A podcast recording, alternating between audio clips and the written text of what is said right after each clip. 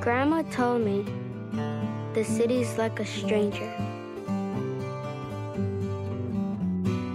But maybe we can make it a friend.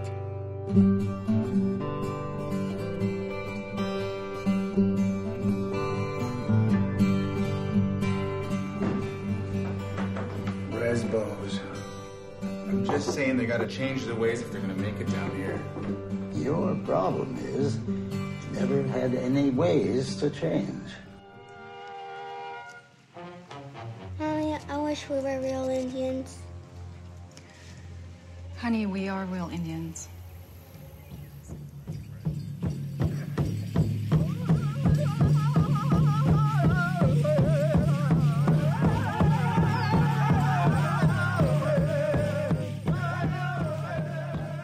Does it say what happened to him? No, not really. But they did find him down by that old hydroelectric plant. By the falls? By the falls. What did they say happened to him? They said he froze to death. Well, that's what they say, but what do you think? Well, I think it's easy to get dead. I'm sorry, we're closed. You'll have to leave. I ain't going nowhere. I'll call the police. Oh. John, let's go back home. I'm scared. And when we sew the little jingles on your dress, they'll make a beautiful sound, like it's raining. And the rain will make everyone better. That's right. It's a healing dress.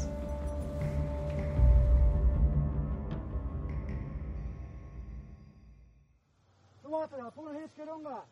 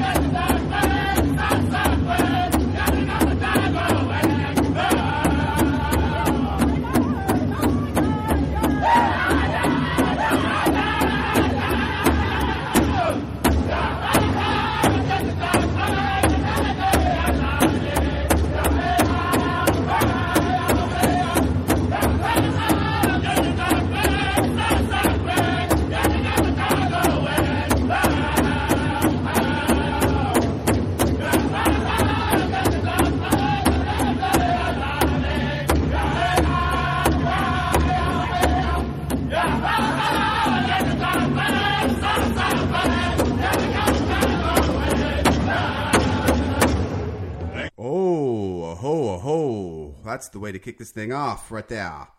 That's the Jingle Dress song. That song is it's one of those songs you just you know you feel in your veins and and in your heart, and it totally amps you up. It lifts your spirits. It gets the heart going. I mean, it just makes you feel invincible. And I think the reason why, even though you, those of you who may not know anything about the culture, is uh, that that song. It's a healing song. Uh, it's it's a prayer song, and the women who are dancing this dance, they're praying for you, Bubba. And that that that dress, it sings along with the drums and the singers, and it's crying out to all that can hear. It's just sending your thoughts and your prayers straight to Creator's ears, saying, you know, hear me, help me, heal me. Hela. That is good good medicine right there. It's, it's powerful medicine. And I think that's something that we could all use right now. I mean, I know I can. Uh, it's, it's one of the reasons why I chose this movie, actually. And I am very excited to bring it to you. Uh, Lega welcome to episode three of Skoden Cinema. This is an intertribal podcast focused on discussions relating to Native American representation in pop culture and media. On this very special episode, we'll be discussing the 2014 William Eigen film The Jingle Dress that stars the alpha dog himself right out of the Twilight Saga, Chaske Spencer, Stacy Thunder, one of my personal favorite Native American actors, uh, Steve Reevis, Kimberly Guerrero, and it also introduces an eight year old actor by the name of Sanaya Sanchez Hohenstein as Rose, the character that's kind of yearning for this, the titular jingle dress. Today we'll be discussing the rich, beautiful culture of the Anishinaabe people of the White Earth Reservation in Minnesota, which this film is centered. And lastly, we're going to take a look at the history and stories of one of Indian Nation's most unique and stunning pieces of regalia, the jingle dress. I am your host, Turtle Boy. We are broadcasting live out of the Sweat Lodge Fitness Center in Tulsa, Oklahoma, now with 100% more reservation street cred. But oh, Supreme Court. I promise I haven't abated you guys. I know it's been a long time uh, for all you listeners out there waiting on episode three. I mean, literally, I have probably like 12 people that are just ready to, to, to download and they want to hear something about something out there. So for the dozens and and for the dozens of Skoden fans that have hung in there for this moment, this is all for you, Bubba. Uh, the truth is, though, honestly, my, my time has been pretty stretched thin here of late. The most exciting thing that, that recently happened to us uh, is that my wife and I we, we added to our tribe, and so uh, we have a brand new baby boy that was born on July 31st and he's been taking up a, a whole heap of time for us. But uh, we're happy that he's here. He's healthy. He's starving. He's gassy. He's wrestling and hassling and grunting at all hours of the night and day.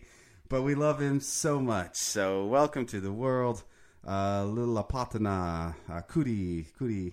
Uh, we've had a lot of great things happening though in Indian country. As of many of our ceremonial grounds, we're dancing green corn every weekend. And while I didn't really get to participate too much this year, uh, it definitely is something I'm looking forward to next year. But we did get to head up there and watch the ribbon dance, and we got to visit a bit, so that's always good to just kind of socialize and have a good supper. Uh, I've also been wrapped up in kicking off the new school year, and it's just a, a crazy time. We've been doing lots of training uh, lots of uh, uh, workshops and you know how to keep the kiddos safe and how to keep ourselves safe. And so you know during all of that, the, the birth of our son and a global pandemic and uh, the ceremonial grounds and starting school, I just I think, hey, you know what? This is a perfect time to start a podcast. I mean, I have nothing else going on, right? So let's let's do that. So it's not ideal, I know, but it is what it is, Bubba. And I appreciate you guys hanging in there and waiting it all out. I promise I've got lots of uh, research that I've done for this episode that I hope that you find really, really interesting. And it's it's a lot of hard work, but uh, it's all worth it because it's it's just a lot of fun. But I want to start the council meeting off with a few smoke signals I've received involving the podcast. Uh, I've been reading emails, like I and I've been listening to all your suggestions, and I swear, I swear, for this episode, I am going to speak into the mic. Uh, full disclosure, sometimes I get into the pod zone especially when I get that sweat going, that real good sweat, and I got the the cedar burning, or sometimes I got the sage burning, and uh, you know the Diet Mountain Dew is surging through my veins. I mean, I have a tendency to kind of just close my eyes and just talk. And then 12 minutes later, I kind of open my eyes and I realize I'm like two feet sideways of the microphone and turn south talking to my Papa Amira Amiratus uh, Funko Pop. And uh, so I'm going to make a conscious effort to try to stand still for this one. And I got to really work on projecting uh, towards that big black circular thing that's literally five inches from my face, isn't it? Uh, but I also got a smoke signal from a listener named Eduardo, and he wrote me uh, uh, an email. He sent me an email, and it says, Yo, I am so happy to have stumbled onto your podcast. I am a museum educator at a film museum, and I can't express enough how much I value what you're doing with this podcast. Indigenous representation in film is something I am interested, researching, and reading about, and hoping to design some educational programs around in the future. I'm so looking forward to where the show goes next. You have done some fantastic work on all the research with show one on The Lone Ranger. I learned a lot, and I can't wait to hear what films you'll cover next. One thought you left me really wondering why you won't talk about Johnny Depp, but you went into detail with all the other actors that portrayed Tonto. I guess uh, why, but that's not fun for your listeners. Uh, perhaps you will cover him, or whatever reason you have for not talking about him on a later show. Also, have you considered having a co host to talk with on occasion? Fantastic work. Keep them coming. Your podcast gets a 10 on the Indian taco grading scale. Eduardo Sanchez. Apologies for any typos. Eduardo, thank you so much for, for taking the time out to email me. Uh, like I said, I apologize for getting back to you so late, but uh, time has been pretty uh, valuable here. But yes, sir, to answer your questions, I'm definitely looking to expand the show as it progresses. I'd love to have guests come on. Uh, there's tons of Native American filmmakers out there, uh, especially in our area. I mean, we have Sterlin Harjo, and uh, we got uh, you know several several people locally that that are involved in the scene. So I'd love to have them come on and talk about what they got going on. Uh, contributors, anybody that's wanting to contribute to the show, maybe you have an idea for a segment or something like that. And I'm always wanting y'all to play the Skoden Cinema home game, watching along with me, chime in, write in suggestions, segments, anything that you want to hear about. Don't feel uh, hesitant to, to email me. Just uh, shoot me an email or, or whatever. As far as Johnny the Johnny Depp dig goes, uh, it's it's really just more of a personal jab than anything else. I mean, around here, he's kind of held up to this idea of the most visually striking of any Native American walking the planet.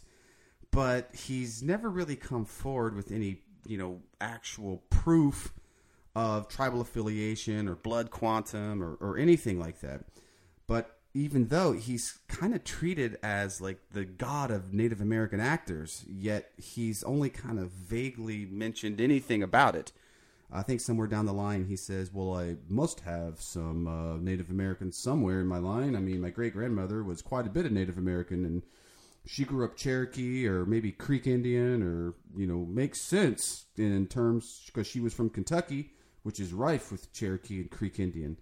Um, well, not to to you know. It, you know, offend any of our uh, Creek or, or, Cherokee listeners out there in Kentucky, if there are any. I just I don't remember Kentucky being you know much of a tribal uh, Creek Nation or, or Cherokee Nation uh, hotbed, so to speak. I mean, as far as I know, the only thing they're really known for maybe baseball bats or you know thoroughbreds and, and, and whiskey, but uh, I'm not really sure what he's talking about because the Muskogee people, I mean we're we're from like Alabama and Georgia, Florida, and South Carolina areas. You know, not Kentucky. Uh, I mean, unless I'm wrong, and and if I'm wrong, please please let me know.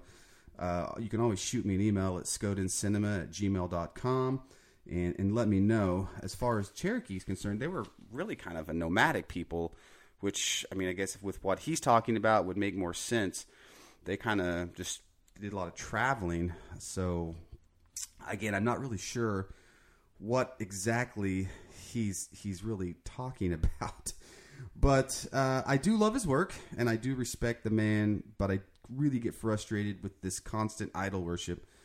Not to mention, which is really the the whole focus of why I don't really talk about him too much, is how much of cultural uh, cultural appropriation or or maybe misappropriation would be a more uh, a better term. Uh, the reason why I say that is just really because of the ad that he did for uh, Christian Dior, the Sauvage cologne. Well, first, Sauvage translates to savage, uh, and you know. we- We've always been sort of depicted as this merciless Indian savage, according to the Declaration of Independence. But second, if you really haven't seen the ad, uh, you it's you need to head to YouTube and check it out. There's two of them. I mean, they're both. It's literally one groaner after the next. So here is my list of cigar store groaners, and this is for the first ad. Now keep in mind this ad is only one minute and seven seconds long. And in that, you know, uh, uh, 67 seconds, he managed to cram a lot into it. Once again, if you don't believe me, check it out. It's on YouTube. It's still up, but I think they actually pulled the ad from national uh, syndication. But the first one is uh, Native Americans ostensibly portrayed stereotypically. Check. Uh, a rich Hollywood movie star in the lead role, whose Native American ethnic- ethnicity is debated and who therefore could be accused of cultural appropriation? Check. Number three, a much younger Native American woman objectified in the background as Depp's potential love interest. I mean, with all this gendered power relations that suggest, I mean, it's it's a sad state of affairs. But check, he, that that's in the ad. Uh, number four, a brand name that's suggestive of a racial slur with connotations that are long and ugly. Check. Number five, an American minority uh, who have experienced disposition, dispossession, excuse me, and a systematic historic disadvantage, juxtaposed with a luxury good and dis- disproportionately few of them are in position to afford. Check. I mean, they're trying to sell this to people that you know historically can't afford it, and and that's that's another check there. And then there's a second ad that that's actually even worse than the first, if that is even possible. So the second one is like one minute eleven seconds. So he's has just you know four seconds. But that means he's got four more seconds to include these groaners. Uh, there's shots of landscapes being raped and desecrated with pumping oil derricks as he has this narration um, as he's driving this, you know, hundred thousand dollar car uh, across the desert. He drives by a buffalo along the highway. I, I kid you not. Uh, there's a buffalo along the highway, and he passes it.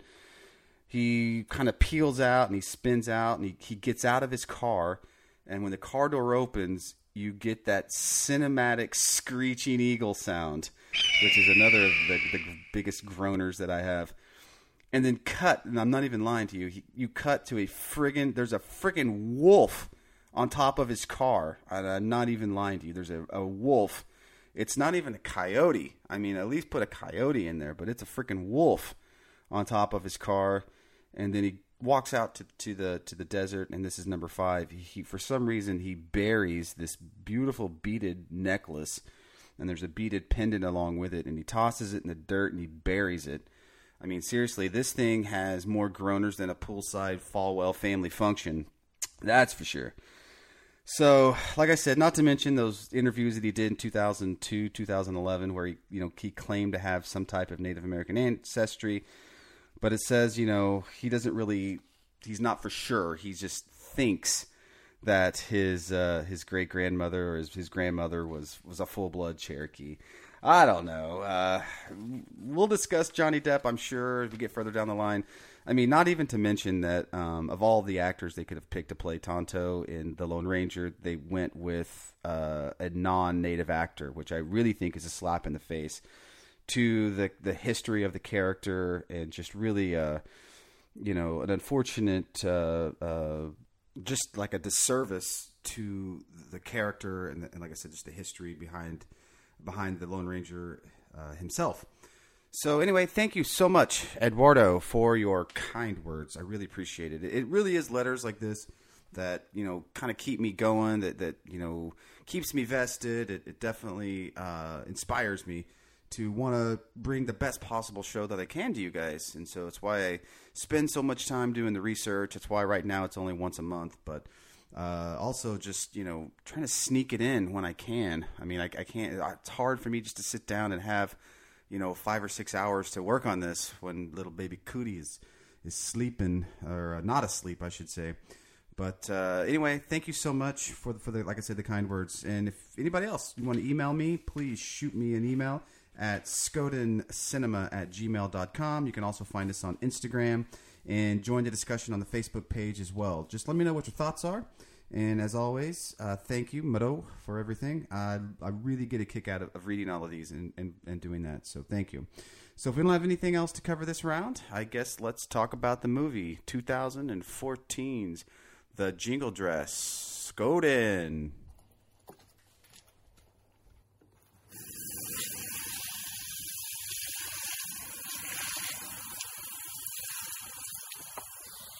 Yeah, that's what I'm talking about. Getting those hot rocks going. All right. uh, Jingle Dress. Uh, first things first, this is not available anywhere other than online. You have to go to uh, thejingledress.com to download this movie. It's only uh, nine ninety nine. It is definitely uh, worth it. It's it's a great, charming little movie. Uh, but I'm a physical media guy. I love my Blu-rays. I love my VHS. I love my DVDs. But this one is only available uh, for download.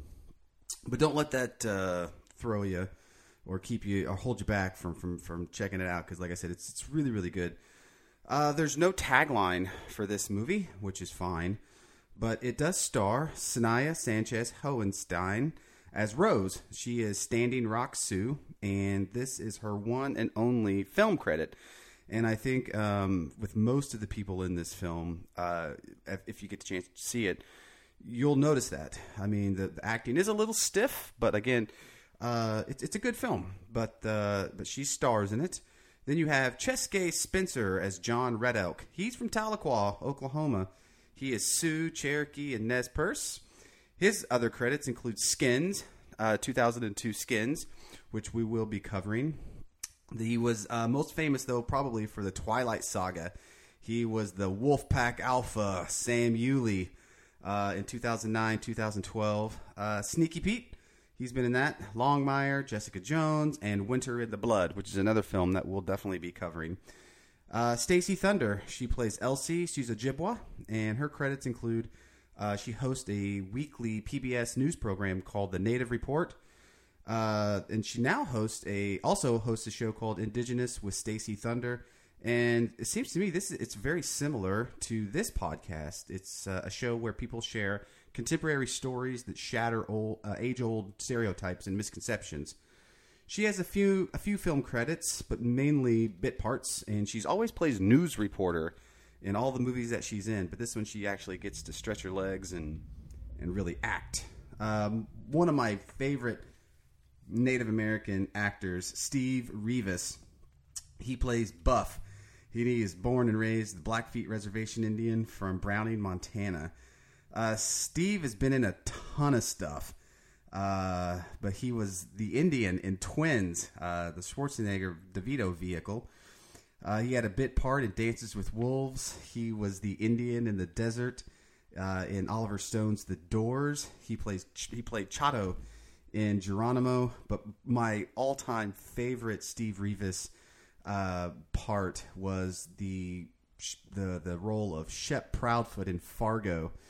Uh, I cannot look at Steve Reevis and not picture him uh, taking his belt off and whipping a naked Steve Buscemi uh, in, Fargo. It's such a, memorable uh, role and a memorable scene, and it's one to me that just stands out in an otherwise fantastic movie.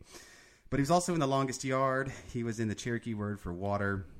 He's in Road Road to Paloma, which is another one that we'll get to. And sadly, though, uh, Steve passed away uh, on December 7th, 2017. Uh, also in the film is Kimberly Guerrero Norris. She plays Janet. She's another Oklahoman, a native Oklahoman. She's from Idabel, but she is Colville Indian. Uh, she's an enrolled member. She's Salish, Kootenai, and Cherokee. Uh, where are the Colvilles? Well, the traditional territories of the Colville tribes extends mainly across eastern Washington uh, into portions of British Columbia, Oregon, and, and Idaho. Uh, they had some of the earliest consistent interaction with Euro Americans in the Northwest. David Thompson's expedition met with them uh, way back in 1918. Um, but she's been in a ton of other credits. She's been, uh, like I said, she was in, uh, she voiced, did a lot of voiceover work. She was a character in uh, Hayao uh, Miyazaki's My Neighbor Totoro. She was in uh, Hidalgo. She was in The Sopranos. She's been in Grey's Anatomy. She's been in As the World Turns. But probably her most memorable role was Jerry Seinfeld's Indian girlfriend in the Cigar Store Indian uh, episode of Seinfeld, which is actually a pretty good episode, I will say. Uh, then you have Brandon Oakes. He plays Rick. He is Mohican, and his other credits include uh, he started his career actually as a dancer, uh, apparently, uh, and he has performed and toured extensively throughout the North with throughout North America with several native dance theaters. He's most noted for his role in the film Through the Black Spruce. It is a 2018 sinister drama about the disappearance of a young Cree woman in Toronto, traumatizing her northern uh, Ontario, um, Ontario family, and she sends her twin sister on a journey south to find her. Uh, he received a Canadian Screen Actors uh, nomination for Best Actor in a Drama, and he was also nominated for a CSA for Best Supporting Actor in a Dramatic Series for Diggstown in 2020. But this film is written, directed, produced by Bill Eigen, who has no tribal affiliation, and he's really not known for much, uh, many other things other than just two documentaries that he did about Pete Seeger, the folk singer. The box description, and I just kind of pulled this from the the web page itself. Like I said, the www.thejingledress.com. It says here, uh, Desert Storm vet John Red Elk hears from his relatives down in Minneapolis that his uncle Norton is dead, and he vows to go to the big city to find out what really happened to him. At its heart, The Jingle Dress is a contemporary story of a Native American family that moves from their rural home on the reservation in northern Minnesota to the faster paced urban environment of Minneapolis. We follow the Red Elk family as they experience city culture through their unvarnished perspective, as well as gain insight into their indigenous culture and traditions. So that is the box description on the back of the box that there is not one for. Um, so check it out. The director himself, he actually, though, described this film, The Jingle Dress, as an immigrant story that follows a present day family from a reservation in northern Minnesota who moved to Minneapolis and kind of how each member experiences the culture shock. The Red Elk family in Eigen's film is based on a fictional White Earth Nation family. However, Eigen purposely does not mention White Earth to make the story more inclusive to all bands, which I understand. The White Earth is never mentioned in the film, Eigen says. Uh, I did, I kind of did that on purpose so that people of Red Lake and Leech Lake and all the other reservations might think that it was theirs. And I completely get attempting trying to make it as ambiguous as possible in order to draw as many tribal, uh, different tribes to the film as possible. But if it's really about White Earth Nation, I, I kind of feel that we should really talk about White Earth Nation because I don't know how many people out there know what it is or has has maybe even heard of it. So the White Earth Nation is one of the largest uh, Indian groups in Minnesota, and they are part of the Anishinaabe, uh, which means the original people. The Europeans named them Ojibwa, and there's no real, no one's really exactly sure uh, how this name developed. So we might need to ask one of those white Ivy League indigenous language experts, eh? Uh, I mean, seriously, do you all have to be experts at everything? I mean, seriously, I, I want to know if I want to know something about our language, I, I or our culture. You know, I, I go to the elders, uh, the Mikos, the, the real deal. But uh, I digress. Uh, perhaps though, uh, from the Anishinaabe, the word ajib, uh, that might be where it came from. That describes the puckered moccasins worn by the people. Some Europeans had trouble saying Ojibwa and pronounced it instead as Chippewa. So I have no clue where that came from. Chippewa and Ojibwa, they just couldn't pronounce that. Uh, so that is the name that we will use in this history of the White Earth Reservation. Uh, this is very similar to my tribal identification as Muskogee. Uh, you know, when I was growing up, we were Creek. Uh, now it's Muskogee or Muskogee Creek or Upper Creek or Lower Creek. Uh, it's it's it's all Creek. it's all Creek to me, eh? Uh, the the White Earth Reservation, though, is located uh, in Becker, Clearwater, and uh, Mah- Mahnomen counties in north central Minnesota.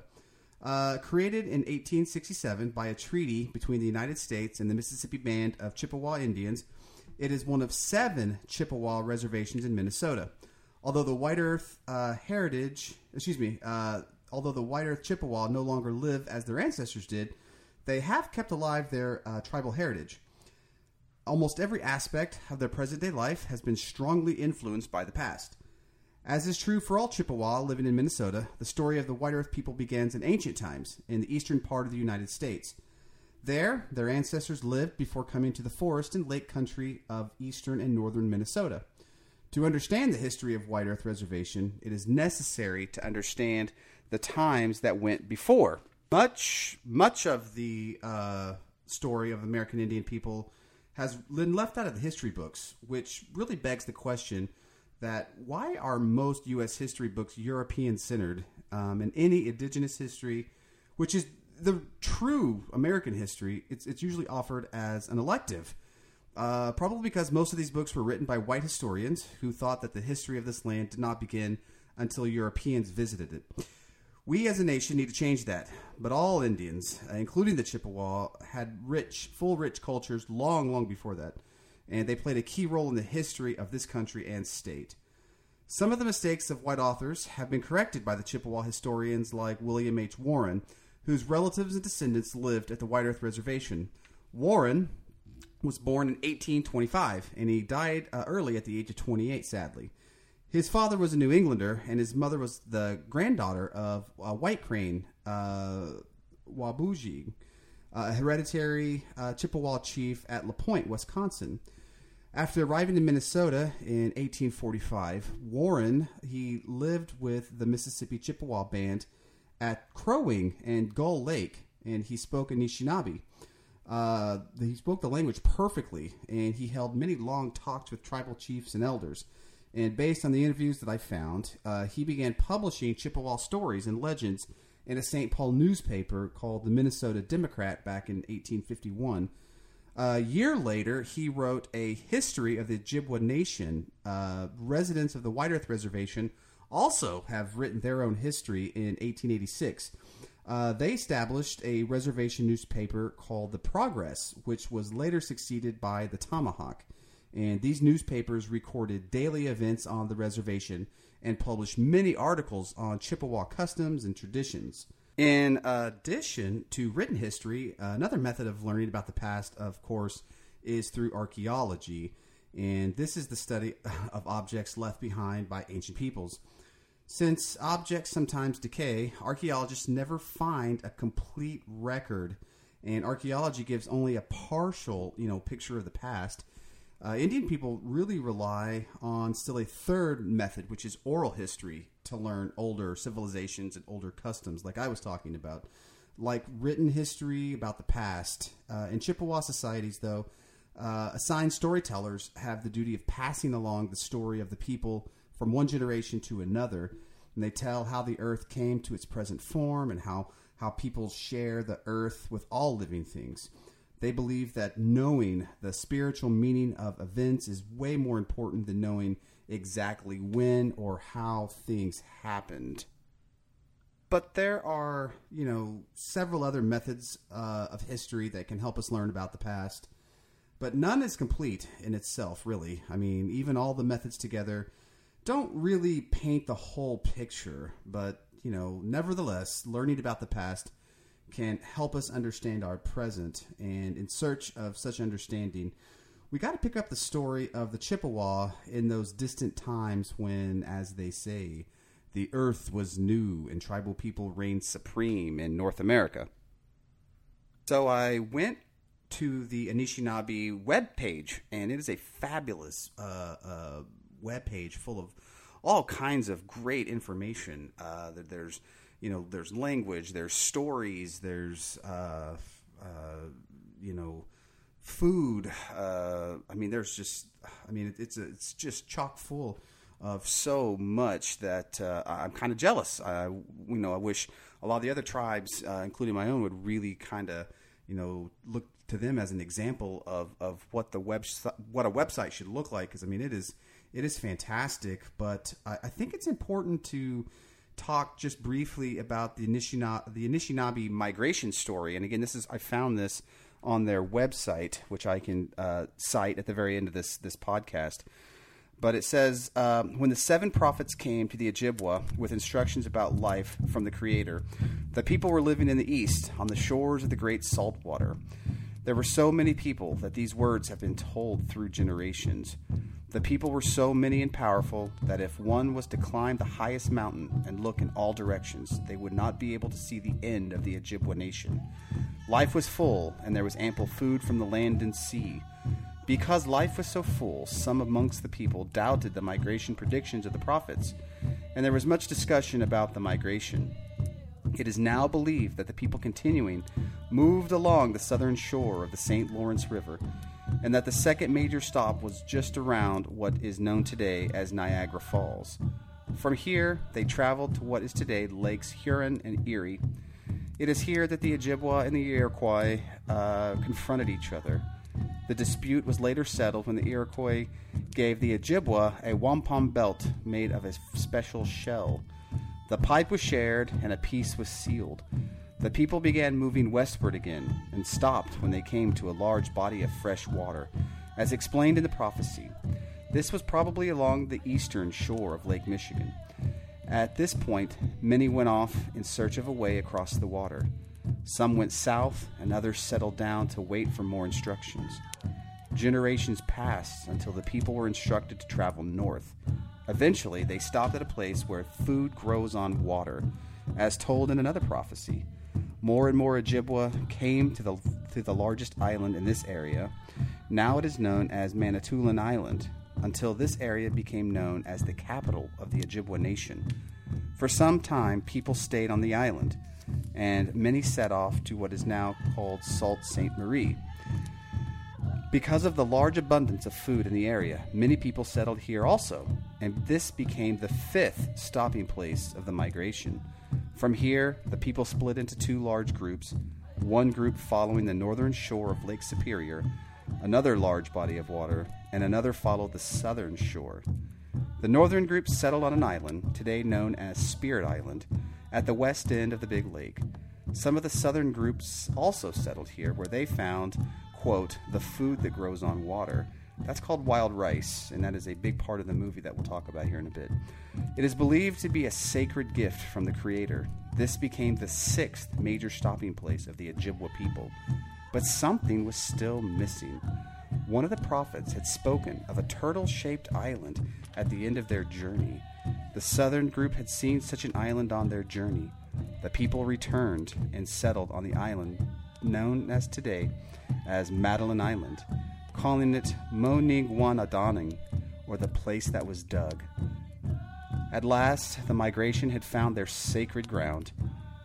It is thought it took about 500 years to complete this journey, which began around 900 AD. The Ojibwa people have been living in the area now called Minnesota since 1400 AD, 400 plus years before any European ever set foot in this area.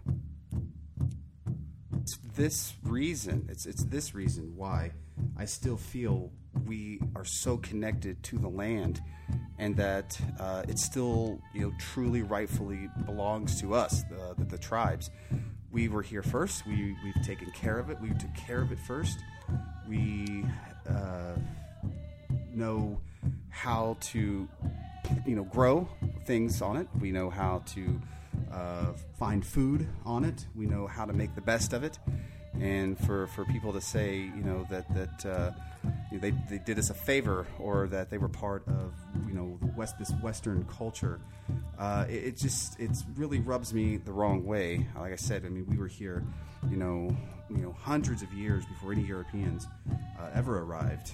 But uh, I wanted to talk just a little bit too.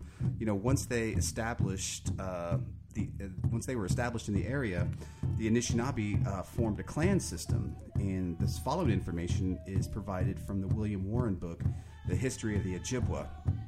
And this is a direct quote from him. It says, uh, I am, well, I'm assuming everyone listening to this podcast is familiar with Native American clan system. But if you're still cutting your teeth on Native culture, then you really need to listen to this at least. Uh, within each tribe are smaller groups called clans. Uh, each member of a clan generally shares a common ancestor and are considered related to one another. Uh, that's how we have so many cousins. You know, I'm Deer Clan.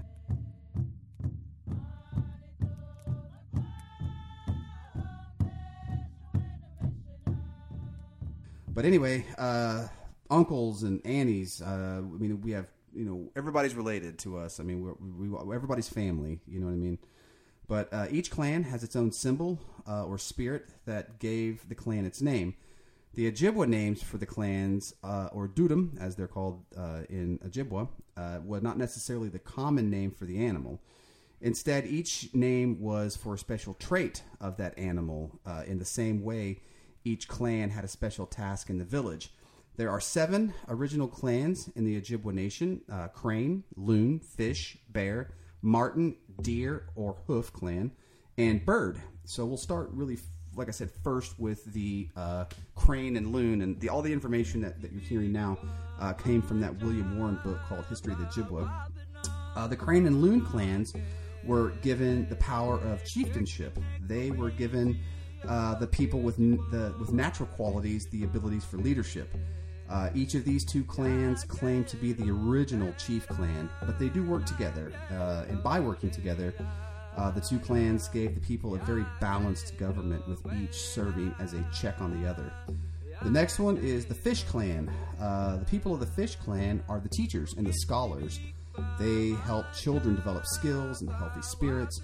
They also drew on their knowledge to solve disputes between leaders of the Crane and Loon clans. The next one is called the Bear Clan, and the Bear Clan, uh, they're the largest clan. Uh, in, in they're called Mukwa, the Mukwa clan. Uh, but Bear Clan members uh, were the war chiefs and warriors, uh, and they were known for their thick black hair that never whitened, even in old age. Bear Clan members were the strong and steady police and legal guardians. They were known for generally having bad tempers, but they were brave in battle. Bear Clan members spent a lot of time patrolling the lands surrounding the villages, and doing so, they learned which roots, barks, and plants could be used for medicines to treat the ailments of their people. The next one is the Martin Clan. The people of the Martin Clan are hunters and food gatherers and warriors of the Ojibwa. You see, long ago, warriors fought to defend their village uh, or hunting territory, and they became known as the master strategist in planning the defense of their people. They were also the pipe bearers and the message carriers. The deer or hoof clan, uh, they're gentle like deer, and moose or caribou, for whom the clan is named. They are very caring people. They care for one another by making sure the community had proper housing, recreation, clothing, food. The Hoof Clan people are poets and pacifists, and they avoid all harsh words. Uh, the Bird Clan uh, represents spiritual leaders of the people and gave the nation its vision of well being and its highest development of the spirit.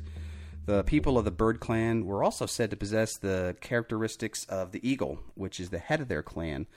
The Ojibwa believed that members of the Bird Clan pursued the highest elevations of the mind, just as the eagle pursues the highest elevations of the sky. The Wolf Clan, uh, Wolf Clan uh, produced the Scouts. The Wolf Clan members live mostly around uh, and St. Croix, and it's not an originally uh, an Anishinaabe clan. Um, it actually came uh, to the Anishinaabe through inter- intermarriage with the Dakotas. The Eagle clan is another clan that is not originally an Anishinaabe clan, and it came to the Anishinaabe through intermarriage with the white man. And clans are handed down from your father. And if your father was a white man, then you belong to the Eagle clan. There's there's no question about it. Uh, no, no uh, fussing about it. That's who you belong to. Uh, the next uh, on my list of interesting things that I found on the website was just kind of how they break up the seasons and harvesting. Once again, you know, to the Ojibwa, the Anishinaabe people, uh, it's, it's a huge part of the culture, the the coming of the seasons and the changing of the seasons. So uh, I always like to start with spring because that's that's their new year. Um, so that's that's what they, they, they consider springtime, the the new year. So when the ice and snow thaw, it's the beginning of the new year for the Ojibwa as they move their camp into the forest and to gather maple sap for making sugar. The whole family participated in the work, and they used birch bark baskets to gather the sap. At nighttime, they went fishing in shallow waters and used uh, burning torches to see fish in the lakes. And it was a, the most happiest time of the year um, after that long, cold winter. Today, tribal members still harvest maple syrup, uh, but today they use metal or plastic containers for gathering and big iron kettles for boiling it. Um, they also still go fishing at night, but uh, they use elect- electric flashlights uh, to see the fish instead of the old school uh, birch bark torch. Uh, summertime, uh, the green leaves and the trees and the lush forest come alive in the short summer. Long ago, the original people peeled birch bark from the trees to make baskets, houses, and canoes. They also fished, picked berries, gardened, and gathered uh, the food that they needed. Summer tasks also included working in the cornfields, gathering and drying of berries, crushing berry cakes, the main source of all winter nutrients, especially vitamin C, not supplied by meat and grain. There were raspberries, cranberries, blueberries, sarsaparilla vine, uh, they called that rabbit root, and butternuts. The elders were the teachers of the children and were respected in the community. Today, elders continue to teach young people how to gather the birch bark and how to make baskets. Summer is the time for celebrations and families gather together for powwows, to dance, and just visit with relatives. Fall is when the leaves turn red and orange, and the original people of the Great Lakes region move their camp to lakes and rivers to gather wild rice. And again, that wild rice is a, is a very uh, big part of this movie, and we'll talk about it uh, here in just a bit. But uh, the men would harvest wild rice, and the women would process the rice. They would dry, roast, and winnow the rice, for this was the staple food throughout the year. It was also the time to dry deer meat and fish to store for the long winter months ahead. The children helped with the activities and also gathered firewood to stay warm. Uh, and they still had time, though, to play games like stickball. Uh, today, Ojibwa family still participate in the wild rice harvest and go deer hunting together. So we, we do have to talk about the wild rice, which I do want to kind of get just a little bit further into that. Uh, because there's several scenes uh, with John Red Elk uh, harvesting this wild rice uh, in the movie. I should say John Red Elk is, a, is Chaske Spencer's character in the movie. But there's there's a few scenes and several mentions of this wild rice throughout the film. so watching these scenes in the film, it really kind of piqued my interest and it made me hit the old interwebs looking for answers. The wild rice of the White Earth Reservation is an all natural grain that grows untamed in the cool, clear waters of northern Minnesota. The rice kernel itself is actually a cereal grain uh, that's produced from an annual watergrass plant that rises to the height of probably like maybe three to eight feet, probably, and the seed pods emerge just above the water surface. The wild rice is. Uh, uh, one of only two cereal grains that are native to, to North America, and it is the state grain of Minnesota, which makes me wonder what other states have uh, state grains. But the uh, uh I think it's pronounced, and again, I apologize uh, because my Ojibwa is not uh, up to par. Uh, well, neither is my, my, my Muskogee either, but that's here. That's either neither here nor there. But uh, is Mahnomen, I believe, is, is how you pronounce that. Is the Ojibwa word for wild rice, and it translates to good berry. The the rice uh, is not only a staple in the diets of the native people for generations. It is also considered a spiritual food. Uh, it's, it's considered uh, a gift from the Great Spirit or the Great Creator. To this day, they continue to uh, only hand harvest the rice with non motorized canoes uh, to help preserve the all natural product that they have. And again, there's there's a couple of scenes uh, in the movie with uh, them doing this, and again, they're they're using you know canoes and like a looks like a machete of some kind to, to cut and separate the rice. Uh, by hand harvesting, the on, uh, only the mature ripe kernels are taken, ins- ensuring the quality and taste, and leaving the remaining immature kernels to ripen and fall into the water to ensure next year's crop. Uh, the product, um, it, it supposedly has an earthy, kind of nutty flavor.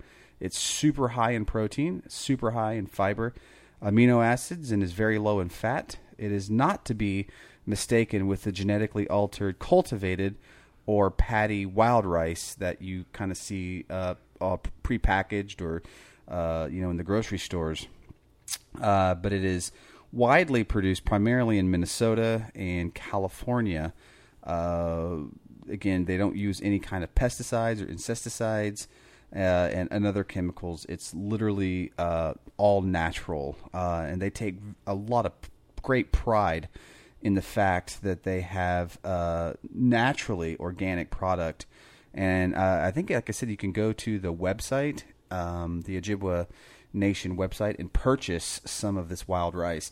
So I'm definitely, I'm, I think I'm going to have to do that. Uh, uh, again, this watching them gather this rice and watching them prepare this rice and reading about this rice and researching this rice and, and how important it is to the people uh, and just the, the description of it uh, on the website, uh, it really makes me want to try it. So uh, I'm gonna maybe uh, for a future uh, podcast, I'll I'll have some of this rice and let you know exactly what it tastes like.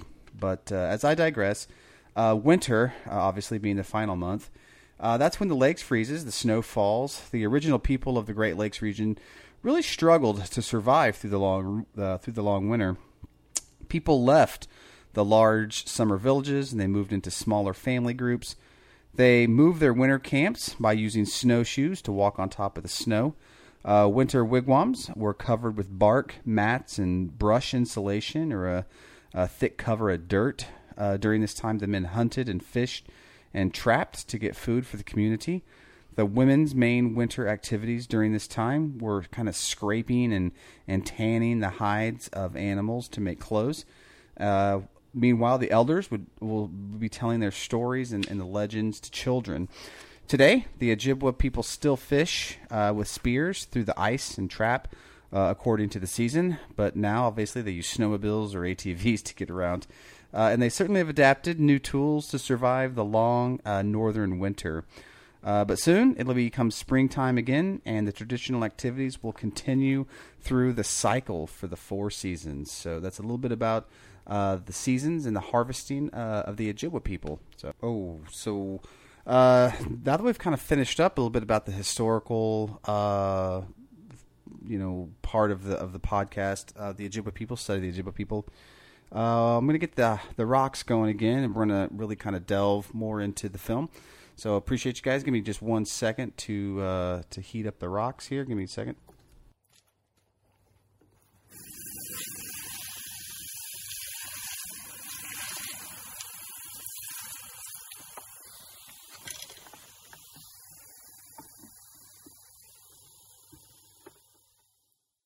All right, there we go. Yep, that's what I'm talking about. All right, getting that that good heat going. All right, so let's talk a little bit about how the film began. Uh, it all started in Minneapolis. Did I say Minneapolis? I, I certainly did. Uh, long before the really just horrific uh, George Floyd incident, uh, Minneapolis was known mainly as the birthplace of Prince, Bob Dylan, and Jesse the Body Ventura. Uh, not to mention the shooting locations of such cinematic classics as Purple Rain, uh, The Mighty Ducks, Grumpy Old Men, Fargo, and one of my personal favorites, the Arnold Schwarzenegger uh, family vehicle, Jingle All the Way. The Jingle Dress was uh, shot in 2013 in Northwest, or excuse me, Northeast Minnesota. Uh, there's a lot of familiar Twin City faces that appear throughout Uh, there's a local musician there, uh, Willie Murphy. He has a cameo as a, uh guitar picking bartender, as well as many uh, Minneapolis landmarks, uh, locations in and around Northeast Jackson Park, uh, plus the Nicollet Island appear in the feature film. I, I really wish though that they could have squeezed in maybe Charles Schulz or or definitely Harry Dean Anderson and the Stray Cats in there somewhere, but unfortunately it just didn't fit. Uh, this was the first uh, feature film though to to be completed with funds from a tax that supports the arts in Minnesota. Uh, the film received, uh, I think, a two hundred and fifty thousand dollars from the Legacy Arts and Cultural Heritage Production Reimbursement Program, which covered most of the film's budget. Uh, the Legacy Arts and Cultural Heritage, or the LACH or LACH, maybe LAC, Production Reimbursement Program. It was established by the Minnesota Film and TV and Independent Filmmaker Project. Uh, Minnesota was uh, designed to support. It's designed to support professional, you know, mid-career filmmakers uh, their their feature length narratives or or even long form uh, documentary projects that kind of align with the Minnesota arts and cultural heritage goals. So you'll definitely have to you know really keep this in mind when when viewing the film. I think the the point needs to be driven home that you know this is. Uh, I would say a mid-career uh, a film film to just to, to put it you know kindly there's not only a few technical issues with the overall story, uh, sequencing, and, and, character arcs. There's a lot of really kind of head scratching editing decisions. There's a lot of you know bizarre dissolves and, and camera moves, and there's there's a lot of plot holes to, this film. But again, don't don't let me dissuade you from from checking it out. I mean, at at its heart, it's it's very much an amateur film, and it could definitely use a bit of a polish and a punch up. But it's you know keep in mind it's it's an excellent. Uh, excellent amateur film, and it's you know more than than I ever could do, you know, uh, with a camera. Uh, the movie uh, is the result, really, of a chance meeting that Eigen had uh, many years prior with a Native American man at a stoplight and I don't know about your city where you're where you're listening at, but if you're familiar with the Tulsa area, uh, I mean, really, it's it's kind of a sad state of affairs because you, you can really hardly pull up to any intersection in this day and age without coming face to face, or in my my uh, my case, uh, side eye to side eye, maybe with uh, people on the corner, uh, you know, asking for money, or they have the signs out there, you know, uh, hungry or or it's just it's hard for me to look at that because I don't know how really you mean how where I'm supposed to be looking or or you know what I'm supposed to do there in those situations. I just kind of look straight ahead. But uh, in this particular instance with Eigen, the, he said the man was standing on the street corner, and he just kind of began to approach Eigen's car. And at first, he thought he was going to, you know, hit him up for something, but instead he just kind of pointed at his lips at pointed with his lips at him. Uh, and and Eigen says, you know, he he just kind of looked at me and he smiled and he he winked his eye and in this most sort of mystical, charming kind of way, and then he just sort of wandered off. He said. Uh, but this meeting that he had, it, it sparked an idea for Eigen, uh, who was fresh off of years of traveling the world, and he was learning about other cultures, and and uh, he he has a quote here that says, you know, I've done a lot of traveling, bumming around the world, because I really like foreign cultures. Um, he said, I really have a sort of equal, you know, uh, I realized we have a, a sort of equally foreign culture right here that most people have absolutely no contact or insight into. Uh, it's an extremely interesting, a very old culture that's right here with us, he said.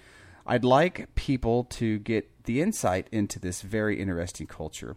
It's about recognizing the deep validity of other cultures. All people have their humanness, uh, humanness in common, but people in different countries and different cultures have their different way of getting on in their life.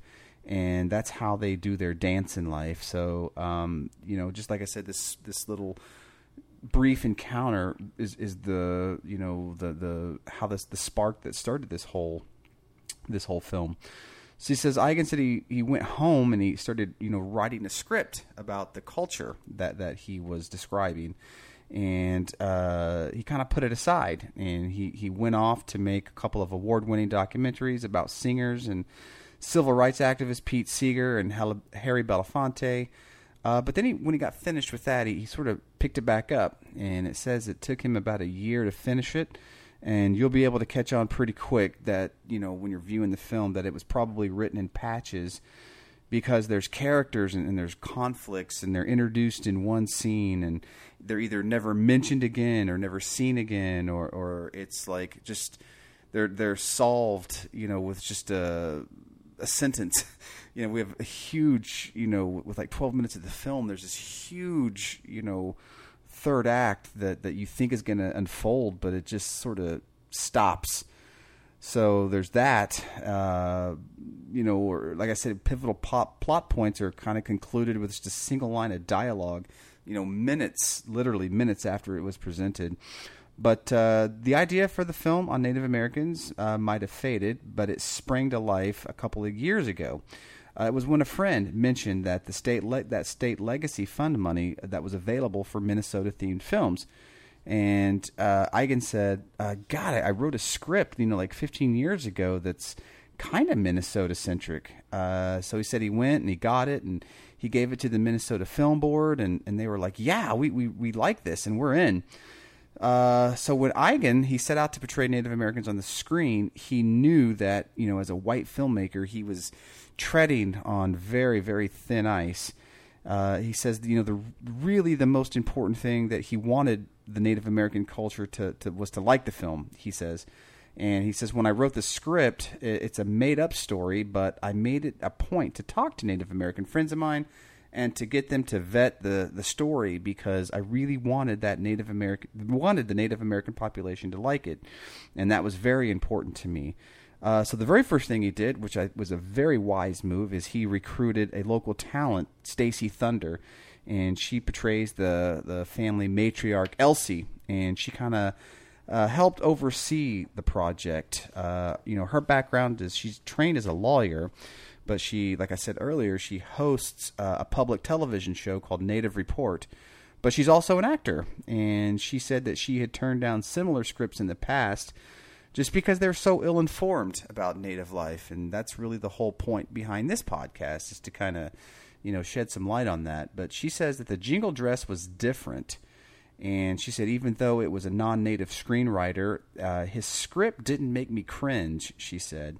Uh, it didn't make me roll my eyes. I thought it was a good story. And I think with really good actors and, and uh, actors who really know what it's like, we could shape that into something that came from us a lot of scripts are written by people who have, you know, their hearts in the right place, but are so misinformed, and they have a false perception about the history of Native American people. Uh, Thunder was recruited by Eigen to be an advisor and then help recruit talent for the cast and crew, which is was largely Native American. And after reading that screenplay, she decided to audition for a role in the film. And she said, I liked it, and I thought it was a nice story. It was a contemporary story, which is a first, actually, Thunder said. Most of the scripts that, you know, Native American actors get are period pieces. Uh, and there's so much desire from Indian country to have our stories heard.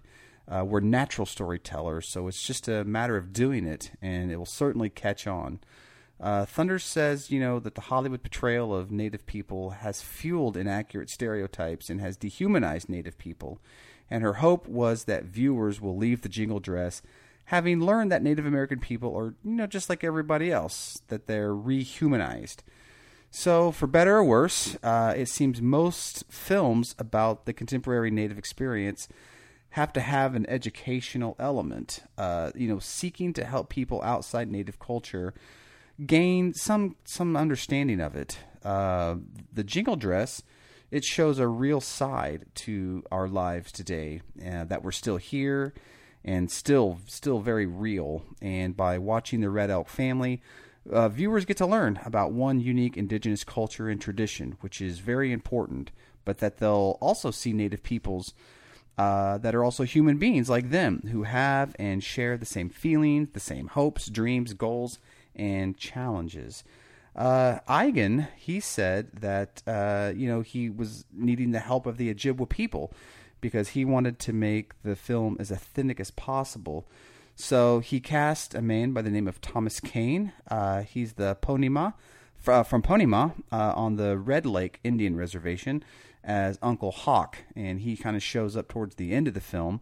And uh, Kane's character, he gives he's the, he's the guy that gives you know uh, eight year old Rose uh, her Indian name in the film, and he says you know it's a reenactment of a naming ceremony. It's it's not an actual naming ceremony uh, because uh, you you it's not allowed. You cannot film real ceremonies. But he says, I think it's about time they start showing the Anishinaabe people in film. Uh, you know, in the past, Dances with Wolves was based on the Lakota people, and it left us out of the limelight. Uh, it's an untapped resource for the film industry, and that's uh, all words spoken by uh, Mr. Kane. Eigen said that uh, while it's a rarity in some states, that people in Minnesota are actually, you know, have the opportunity to brush up against Native American culture. So with his movie, he was, you know, able to get a handle on contemporary Native American culture and, you know, kind of present it to the mass audience. It took about 21 days to shoot the film, and it took about six months to edit it. Now, while Eigen had an editor, uh, his name is Daniel J. Geiger, or Geiger. Uh, so hope I pronounced that right. Uh, you know, even though he had that that editor, and supposedly they sat shoulder to shoulder working on it. Uh, while watching this film, uh, you know, full disclosure, the editing is probably the the hardest pill to swallow. I mean, it, it does. It starts out fantastic, and there's fades and there's overlays. The sound design is, is really good, but it soon fades uh, into a lot just a, this myriad of quick cuts and intersplice scenes, and you're jumping back and forth, and and by the time you try to tie the scenes together, uh, it's already over, and you're you're kind of left pondering, you know, what you just saw, and and you know, un- unfortunately, maybe not unfortunately, but un- at least unintentionally, uh, laughing out loud. You're you're kind of left laughing out loud. I know I did in a few spots there, but uh, it's all in good fun. And so, like you know, I'm not even really sure uh, if the issue was with the original script or or you know maybe outweighing his wallet or or maybe some of the scenes didn't get shot uh, due to the, you know like I said his his vision just being too big but uh, it it does. It really it's a wonderful story, and he's trying to do probably just a little too much with it. Uh, he, he, I think he should have just sort of focused, you know, just kind of keyed in some some of the characters there. But reading everything prior to viewing, it really gave me the impression that this was going to be kind of like a fish out of water story, you know, told through the eyes of eight year old Rose but the film really kind of bounces from character to character and situation to situation without really ever fleshing out any one particular thing. Uh, I mean, in this in this movie, we have a murder mystery. We have an alcoholic slash possible abusive uncle. We have a crooked art dealer. We have a local mafia kingpin and mafia, I guess, who shakes down local Korean store owners for protection money. We have spirit infused caves containing thousand year old pictographs. We have an armed robbery resulting in a killing. We have the death of a family patriarch, the struggles of unemployment, labor union rights, and even maybe a, a, a transgender pit bull in there as well. Uh, it sounds like a television miniseries. Uh, I mean, this, this thing could have sounds like it's you know like a, a mini movie, but it, you, you're going to be shocked to learn that all of that takes place in just 98 minutes. So again, uh, keep keep that thing in mind. You know, as you're watching it. I mean, it, it's definitely an amateur film, but it's a really really good amateur film, and it is one that I do recommend that you check out. So uh, I guess let's talk about the movie uh, if you want to. Uh, that's kind of why you're here. Uh, so uh, one hour and nine minutes in, and now we're actually going to talk about the movie. So if you haven't seen it yet, like I said, go to uh, www.thejingledress.com and download it. Now, like I said, I'm a physical media kind of guy. I my DVD, Blu-ray, VHS collection easily numbers into the hundreds. Uh, and you know, even every year, the Hokie and I, we kind of get together some of the movies that we don't really watch anymore, and we you know purge our yearly investment and just to buy more movies. uh, with the streaming and the downloading, I mean, we're just there's nothing else to do right now. Uh, there's really no places to go, so we're we're pretty crazy with it. But this film is just going to run you a mere ten bucks for a download, and like I said, it's totally worth it. Uh, keep in mind, you'll be supporting not only independent film, but also Native American produced filmmakers, actors, uh, you know, crew members, uh, and, and, certainly it'll bring awareness to more indigenous made movies. So go support the cause. Do it, Bubba. Uh, do it. Anyway, go watch it because I am seriously just about to spoil the crap out of it for you. So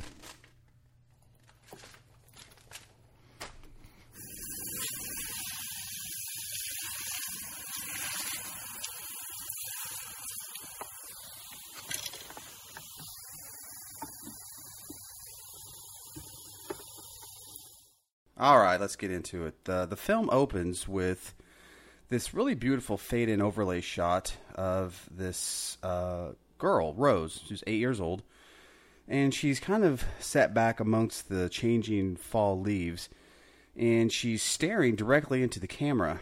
And the shot is backed with this really hauntingly beautiful score by David Whetstone. And uh, I couldn't find uh, much information about him other than the films that he had worked, the previous films that he had worked on with with Eigen. But it's really the kind of opening that that pulls a viewer right in. It's just a super gorgeous visual, and we also hear the sounds of nature uh, gently chirping along as the guitar plays this this long, uh, you know, metal melody. And uh, there's this uh, narration or this voiceover uh, by Rose, and she's introducing us to her dad and Uncle Nobby, who are in the river canoeing, uh, river canoeing, the river canoe, and they're going wild ricing. Uh, and again, this is the first of several mentions of it, and it's within the first you know minute of the film. So you can really tell off right off the bat as the scene plays out how detrimental and important uh, the harvest of the wild rice is to the culture this shot is, is, is like I said, it, it's very um, voyeuristic. I should say, I guess is a way to put it. Its ambience lets the viewer, you know, observe the old ways of the Ojibwa. The two men are like they're sitting in this canoe, and the scene's playing out um, with the water kind of lapping up against the side of the boat. And there's there's not a word. There's no word between them. I mean, at least for maybe thirty seconds, sixty seconds. It's it's quite a stretch of time. Um, but then you get this uh, again this uh, voiceover that by Rose, and she's mentioning you know kind of how they're just really itching to get off the water, to get out on the water, but they had to wait for it to be ready. Which she's talking about the wild rice.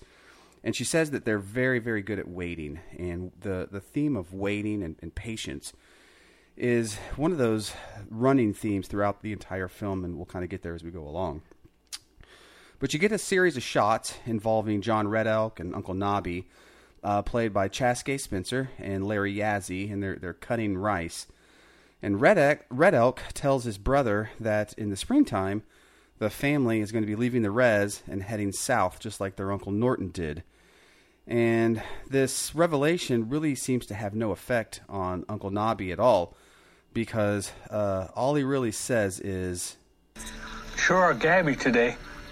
What I love about that is, you know, there's not a really a word spoken between them for like the first like minute of this film, and then all of a sudden, uh, you know, John tells him, you know, what his plan is, and that's all that Uncle Nobby has to say is, "You sure, Gabby today." It's it's kind of as if he was sort of expecting this moment, but he refused to acknowledge it, or it was just one of those things that, that nobody really wanted to discuss. But Red Elk, uh, he tells the story uh, to Nobby about how the authorities found their uncle had died under really kind of mysterious circumstances, and that the last time that he had spoken to, to Uncle Norton was just shortly before John had shipped out to Kuwait, which is again why I believe this film takes place in the 90s, uh, mid 90s. Uh, armed with this knowledge, like I said, it's it's kind of unclear really when the movie takes place. But there's zero evidence of any kind of you know modern conveniences like computers or cell phones or or or anything like that. So I'm kind of like I said, assuming that it takes place in the mid '90s or early '90s maybe. Uh, but it seems that Uncle Norton is also some kind of holy man because just before John left uh, to ship out, he gave him a medicine bag, and John believes that the medicine bag uh, is what saved his life uh, over in Kuwait. So uh, he vows that he owes Uncle Norton for that, and that he's going to head south and find out exactly what happened.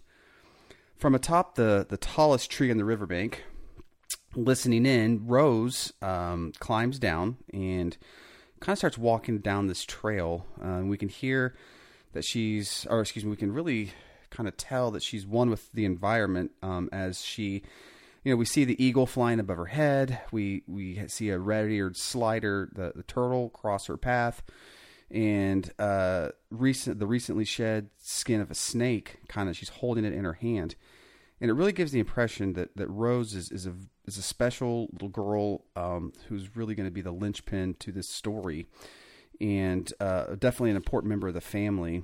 She's quickly rounded up by her older brother Chris, who was played uh, by her real life brother Mo uh, Hohenstein, and uh, this is also his one and only film credit according to Internet Movie Database. And the two, you, you know, like I said, share this very special bond as Big Brother gives little sister a piggyback ride, and um, he calls her Peanut, and you know they have this kind of relationship that you know you can tell that's it's just a very special bond um, that they have. There's no squabbling or or hassling or wrestling between the two. It's just a very nurturing moment between an older brother and his younger sister. But they walk up on the family as they're loading up the car with all their belongings. Uh, the family packs the Indian car with the mini fridge. There's dressers. There's like this wood dinner table that's I like uh, complete with mismatched chairs. There's there's tarps. There's curtains, and I love like the little touches of realism here. I mean, they're they're like in this really you know tricolor you know beat up rusted car, and they're pulling a homemade trailer, and all their stuff is piled up on it like the Clampetts on their way to Beverly Hills.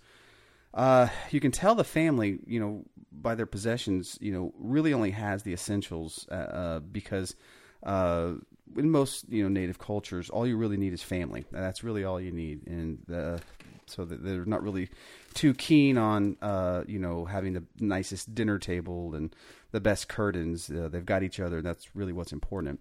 But young Rose, uh, she starts kind of staring out the window. That there's this this fade in shot or this uh, uh, crossfade shot of young Rose, and she's staring out the window, and the car chugs along down the road with this little white smoke spewing out the exhaust. And they pull into the nearest casino.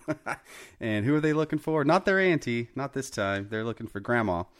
And the, they walk in, and or John walks in, and they find her, and he finds her sitting at the old one armed bandit, and she's plugging quarters, uh, and she's, you know, decked out in her biggest beaded earrings and her finest fringe jacket and when Grandma sees John, she kind of gives him an unsettled look, and it's kind of the same kind of feeling that you got from Uncle Nobby, because she knows what John's getting ready to say, and she just kind of stops him, and she just gives John a blanket. She hands him a blanket, and she tells him that this blanket belonged to to Uncle Norton, and she says, you know, when you find out what happens, that you make sure don't believe everything that you hear that uh, Uncle Norton kind of went his own way under his own pretenses.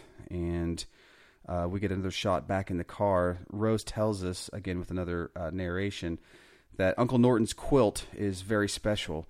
And, and it is. Blankets uh, in our culture uh, have very much to do with life and death, and, and even sometimes beyond. Um, and she says that's what spirits do. So I'm trying, you know, I'm trying to cover as much uh, of the culture as I possibly can. Uh, so I just thought I'd, i might just pause for a second um, to talk a little bit about the gift uh, of the quilt or the blanket. Uh, quilting was introduced to Native Americans by missionaries who sought to, you know, quote unquote, civilize the natives by teaching them traditional European homemaking skills. Uh, following the, the treaty era, and the movement of Native people to reservations and Native children to boarding schools in the late 19th century. Uh, Native American girls learned European American style sewing and quilting at boarding schools. Like I said, as part of the, the civilizing process Uh, what that was is it's something that kind of was aimed to assimilate uh, Native Americans into European American lifestyles. Uh, Native women learned quilting from European American missionaries, settlers, and government field matrons, uh, but they already had a good foundation built on the sewing and artistic skills previously developed through creating and embellishing their own clothing with quill work and beadwork designs. So they already had this, you know, uh, this this foundation of, of, of, sewing, but they wanted them to do it the, the European style. Um, although women from the Plains Nation you know, over time became well known for their star quilts due to the significance of the morning star among Native American cultures and the artistry of the quilts. They were likely influenced, you know, by European and European American star quilt patterns. Uh, Native American quilters soon found creative ways to incorporate their own cultural designs into the quilts. Star quilts sewn by women of many different native nations um, were used in everyday life as well as special ceremonies. Some Native American artists have turned to quilt making, uh, bringing us some really stunning scenic quilts with cultural motifs. Uh, while it is interesting to look at the cultural connections in Native American quilts, uh, you got to be aware uh, many of the quilts made were similar but not identical to patterns and styles that American women in general have been making over the years. In fact, Native American women quilt for you know really much the same reasons as any woman quilts. Uh, they give them as wedding gifts and baby gifts for family use, to raise money for organizations, for personal satisfactions, and in some cases, uh, to sell. Um, some prefer quilting alone, while others enjoy quilting with others as quilt historian, and I did this research for you. As quilt historian, uh, you can seriously, uh, like I said, uh, if you can seriously believe there is a thing, Jill Hemming points out, quote, just as there is no quintessential African American quilt, there is really no defin- de- definitive Native American quilt, no matter how hard scholars may be looking for it. Uh, I don't know if I necessarily agree with that, but it is what it is. This is the quote, so um, don't don't hate me. I didn't say it. The following information, though, that, that I've been giving you, um, it all comes from this really gorgeous book. Um, it's called "Stitched from the Soul," uh, and it's called it's about slave quilts from the antebellum South. Um, African American made quilts in the United States um, at least since the late 1700s. Although Africans did not bring a knowledge of bed quilts originally to the United States, they did have experience in piecing and embroidery and weaving and applique, and men were often the textile artist in Africa. But slave owners uh, were, ins- you know, usually insisted uh, on the, the division of labor. Um, that meant that enslaved African American women did all the sewing, weaving, and quilting, and the men did uh, all the carpentry, blacksmithing, and shoemaking, and uh, all the manual labor, basically. Uh, there is evidence, though, uh, of some preserved quilts uh, were made by slaves for their owners. Uh, slaves engaged in many different quilting styles, like I said, including pieced, appliqued, embroidered, whole cloth, and reverse applique. So it may not be so much the kind of quilts made uh, as the use. It may not like I'm trying to read this from the from the book here. It may not be so much the kind of quilts made as the use of quilts as gifts that reflects Native American culture. The the giving of gifts though is an important part of Native American communities. Uh, you know, gifts are, are given at uh, baby naming ceremonies, weddings, powwows, graduations, funerals uh, for athletic achievement, as well as to honor veterans. And it is significant that quilts are common gifts at these events. Uh, you know, Native Americans have not only embraced the art of quilting, expanding it in both design and form, but they have also demonstrated that the gift of the quilt is indeed a thoughtful and everlasting gift.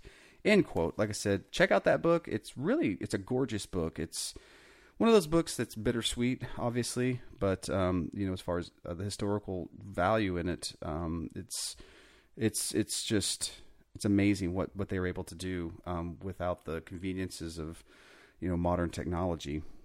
But back to the movie. The family, uh, they're not on the road for long uh, before one of the old wobbly bald tires blows out. Uh, as they're stranded along the desolate highway, examining the vehicle, uh, Elsie, who's who's the mom, played by Stacey Thunder, she asks John where the flat is, and of course, it's in the trailer, buried under all the stuff. Uh, and that's something that's completely out of my playbook. I, I mean, I once tried to change a flat on, on the highway in my Jeep, only discover that the, the wrong donut was in the Jeep the entire five years that I owned it. But uh, anyway, I digress. Uh, we're treated to this wonderful little moment in the film where, as John is fixing the flat, the family eat their lunch at the kitchen table uh, with the chairs they've pulled up from the trailer and they've kind of set it up just like they would at home, you know, on, but they're on the shoulder of the road. Like I said, it's a really super keen moment, and it's one that I really, you know, thinking back, I don't think I've ever seen something like that uh, in a film. Uh, and it's definitely a wonderful reminder that no matter where you are, that you're always home, you know, as long as you have uh, your loved ones and your family. And Eigen certainly drives that point home um, when the car pulls away and the dining set is just left perfectly set, uh, including with like salt and pepper. And I mean, it's just set sitting there, uh, the dining table and chairs fixed up on the road. But into the night they drive, and Rose gives us a little bit more voiceover, and she's, you know, leaving us with a story from Grandma about how the city can be a stranger, but if you try, you can make it a friend and to always keep your mind focused and your eyes wide open. There's just lots of wonderful shots of Minneapolis as the family enters this big, strange place. There's like storefronts and there's street lit tunnels, glass pedestrian bridges, bustling sidewalks, police lights, and uh, sadly, homelessness. Uh, and through the lens of cinematographer Greg Winter, who certainly knows his way around both a camera and Minneapolis, um, having previously worked on the Prince vehicle, Graffiti Bridge, um, you certainly get a feel for how life uh, is going to be changing for the Red Elks. Uh, the family is a long way from the humbling, comforting, peaceful surroundings of the reservation. Uh, even driving up to Annie, Janet, and Uncle Rick's house much later in the evening, the the music kind of changes from this you know light-hearted acoustic melody, this traveling melody, I guess, to to a, a lot harder hip hop, soul slash funk fusion jam. Uh, just that little musical cue, it lets the viewers know that the world the family um, has known um, has definitely is definitely shifting. One more interesting side note, as you'll discover while viewing, that there there's several occasions when characters we don't know or really haven't been introduced to, they kind of oddly walk into a scene and they're featured prominently in the background, and you're either you know waiting for them to say something or be introduced or to interject or, or something. But usually it's nothing. Um, they just sort of stand there and kind of look goofy um, at what's going on uh, in the foreground. Uh, this is the first instance uh, that this happens because, like, during this scene uh, on the porch of Rick and Janet's house, like in the background is this older biracial couple, um, you know, and they're kind of got their arms around each other and they're they're joy joylessly like you know looking on. They're smiling, they're waving as the family drives up and unloads. But we're never told who they are um, or even why they're there or you know much later in the film you, you get another couple shots of them. And but at this point you, you kind of like i said you're waiting for them to uh, to say something but it never happens. They're never introduced. They're just there and like i said they're just kind of goofily watching and observing so for right now, uh, as far as the film goes, they're just these real two old, creepy, maybe intoxicated, possibly by the looks of it, voyeurists who are kind of side saddling their neighbor's uh, uh, family coming in. But the next morning, uh, Rose awakens from the living room couch. Um, she's on the living room couch and she's wakes up. She's kind of confused as to where she finds herself because the last time she was awake, she was in the car and she sleepily, you know, rubs her eyes and she cautiously steps outside on the porch and she's confronted with this huge, just really rugged looking pit bull, this huge pit bull, and this strange, kooky old man kind of walking down the street. And we're going to get to know him a lot later as Uncle Matty. And every time Uncle Matty's on the in, on the screen, I it I even talking about it, I, you can probably tell I'm smiling because he's he's so good in this. But the viewer, again, is he will just kind of think like he's just this crazy old neighbor or this kooky weird, you know, strange, you know, batshit crazy old man or something. But uh, Uncle Rick, Rick steps out from behind Rose and he, he tells her, you know, don't get too friendly with that dog she's eyeing because they're gonna they're gonna uh, eat him in a in a stew later. And again, it's it's this kind of ribbing that I have, has always been a huge part of Native culture. I, I you know, they, they say things with such conviction and such serious seriousness. You just you can't really question like, is this a rib or are you being serious? And you know, and then a lot of times you'll just see a big smile break out on their face, and it's just all a rib. But it's it's a, like I said, it's a great uh, moment, you know, uh, in the film. You know where I come from? We eat dogs. They eat dirt, too. Puppies mostly. You do not. Makes a great stew. so there's uh, uh, Rick, you know, kind of ribbing uh, a rose, and then you hear Uncle Matty uh, also in the background uh, chime in, and uh, the family uh, right after that they get acquainted around the breakfast table, and we're introduced to some more characters, teenage cousins, uh, Chris and Danny, and kind of the urban and res worlds collide when Danny and uh, Rick notice John kind of sitting at the end of the table, and he's gnawing on this this huge piece of moose meat. Uh, like this real barbaric Neanderthal, he's like tearing it off and like with his teeth, and he's like you know half of it's like shredded. He's it's hanging out of his mouth. Uh, and Rick kind of sits down at the table, uh, and he's kind of miffed, and he sort of carries this chip on his shoulder through the whole whole movie. And he says, uh, you know, if the planning, if the family uh, is planning on making it down here, then they need to change their ways. And I really can't quite get what he says if he's saying res boys or res bows. Um, I'm not really sure, but he says something along the lines of, of you res, bo- res bows or res boys. I can't really make it out uh, need to change their ways.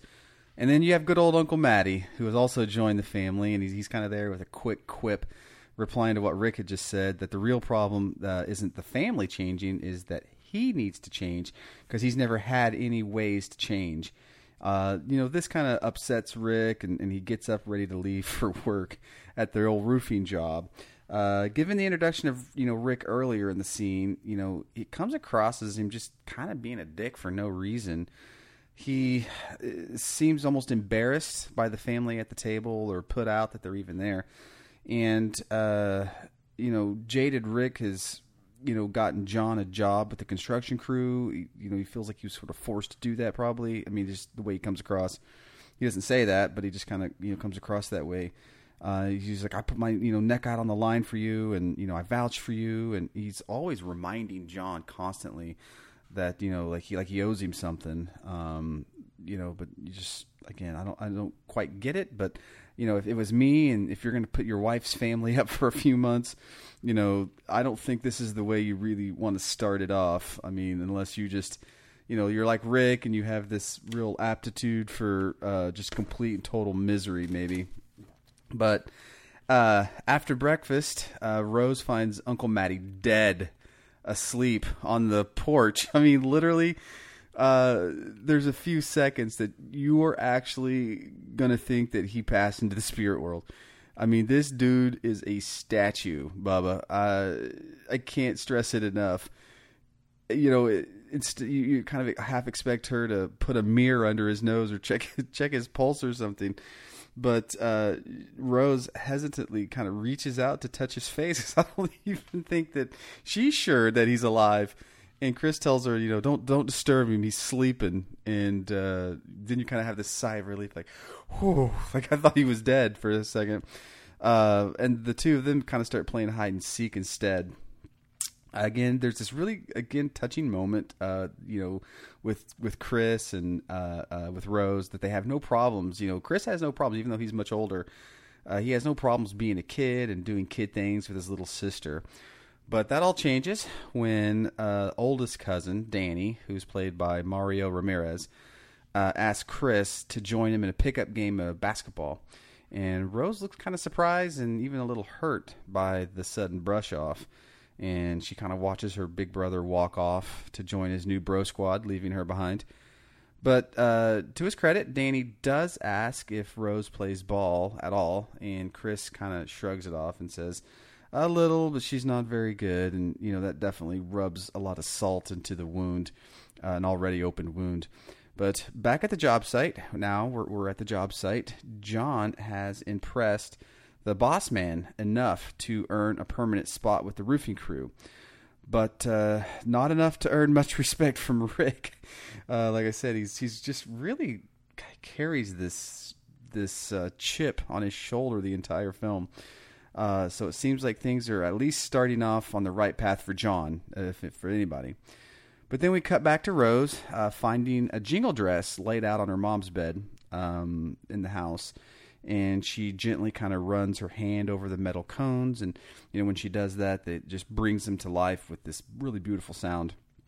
And her mom elsie uh, tells her that uh, you know one day we're going to make she's going to make her her own if she promises that she'll help. And of course that that brings a huge smile to to rose's face. And you know i was kind of hoping for a little more exposition here you know as to to who maybe the dress belonged to is it special? Why is it laid out? Like, um, you know, just the this uh, sentimental value of it, or, or or what what it is.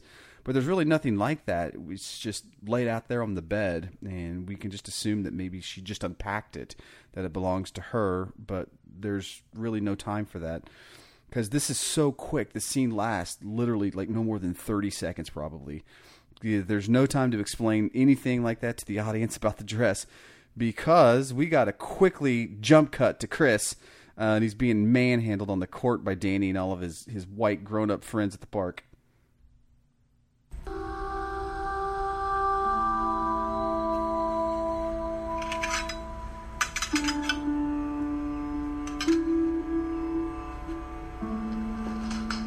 Rose?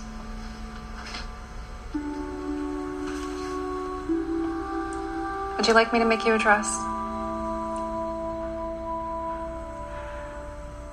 I'll make you one in time from the powwow if you promise to help me.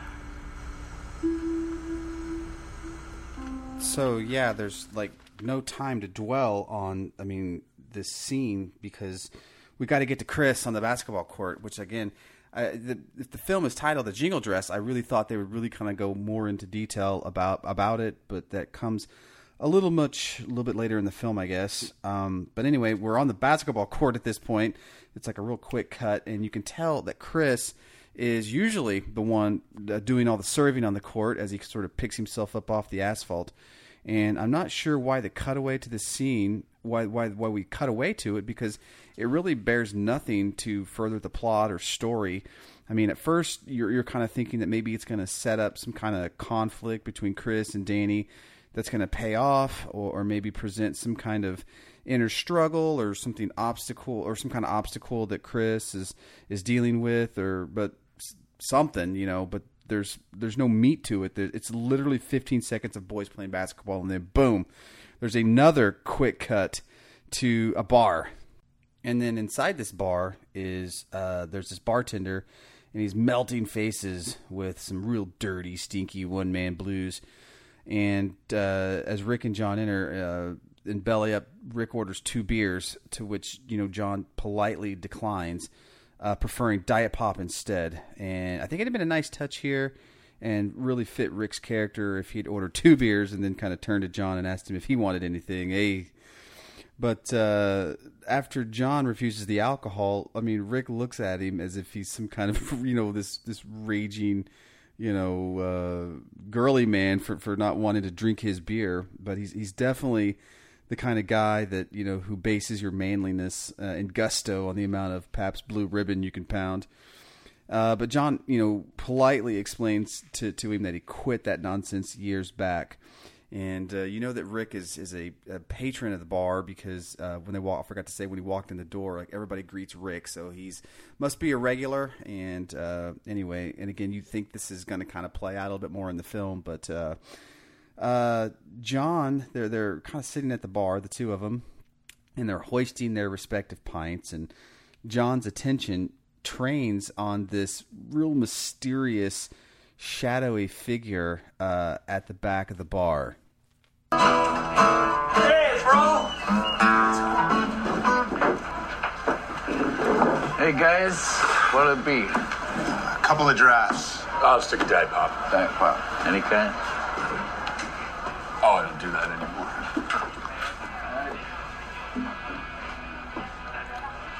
Better watch who you're looking at around here. Yeah? Yeah, some general from Vietnam or somewhere. Worked with the CIA. Must be Laotian. Hmong. Or uh, whatever. All you need to know is he's the leader of the little mafia. There's a hell of a lot of them living here now.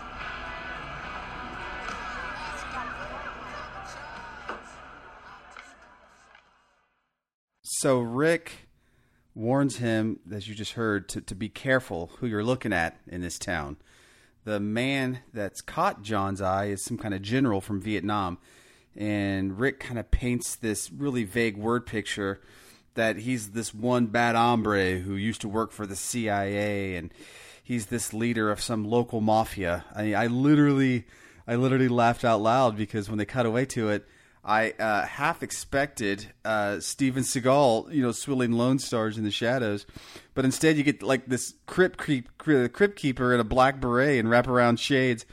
Uh, I mean, it's one of the greatest visuals in the entire movie. Uh, it's it's hilarious, and uh, John, you know, out of nowhere, just looking at this guy, just immediately assumes that he's Laotian, or, or Hmong or Asian. And I'm not at all trying to sound, you know, uh, like a redneck here when I say this, but you know, giving the dude is wearing these blacked out sunglasses. And I mean, it's the size of a freaking windshield on his face. Uh, you know, how could you possibly tell, uh, you know, what nationality this guy is? Uh, anywho, uh, Rick, you know, goes out of his way, or he goes on to say that there's a lot of mafia guys living here, which again, like, I just sort of belly laughed because I was like, wait, what? Like, what did he say? Did he say mafia? And, uh, you know, like, what's awesome, even, even better is, is, you know, John kind of gives Rick this this same sort of holy holani uh, look on his you know that I had on my face when he says this. It's it's hilarious. So I was like, what kind of movie is this? You know, like uh, where is this taking place? Uh, we like a, we have a possible Laotian mafia underboss, you know, casually drinking beers in a in a dive bar. He's like an Indian Godfather or something right there. Uh, you know, he's gonna wake up one of these days and find a squirrel head in his bed or something. It's it's it's awesome. But anyway, uh, John kind of starts bringing up Uncle Norton and uh, about how they had found him dead last summer under this bridge, and nobody, you know, seems to know anything about it. Rick really seems oblivious, but he says that he had heard a rumor, uh, you know, around town, and uh, he said something along the lines that uh, Norton and General Skeletor, the guy that we were just introduced to uh, in, the, in, the, in, the, corner there in the pool hall, uh, had some curt words, uh, but nothing was in stone. Uh, and then the two are interrupted by this really portly FBI guy, FBI meaning full blood Indian. You see what I did there? and you thought this, you, you really thought this movie was about to come off the rails, didn't you, for a second? But uh, he really kind of he sternly inquires as to who exactly John is. I heard the general and Uncle Norton tangled it up. Really? Hey. You, I think you are? Oh my God, I sure hope so. John Red Elk. Don't you know the best damn scout in the 8th Recon? Buff?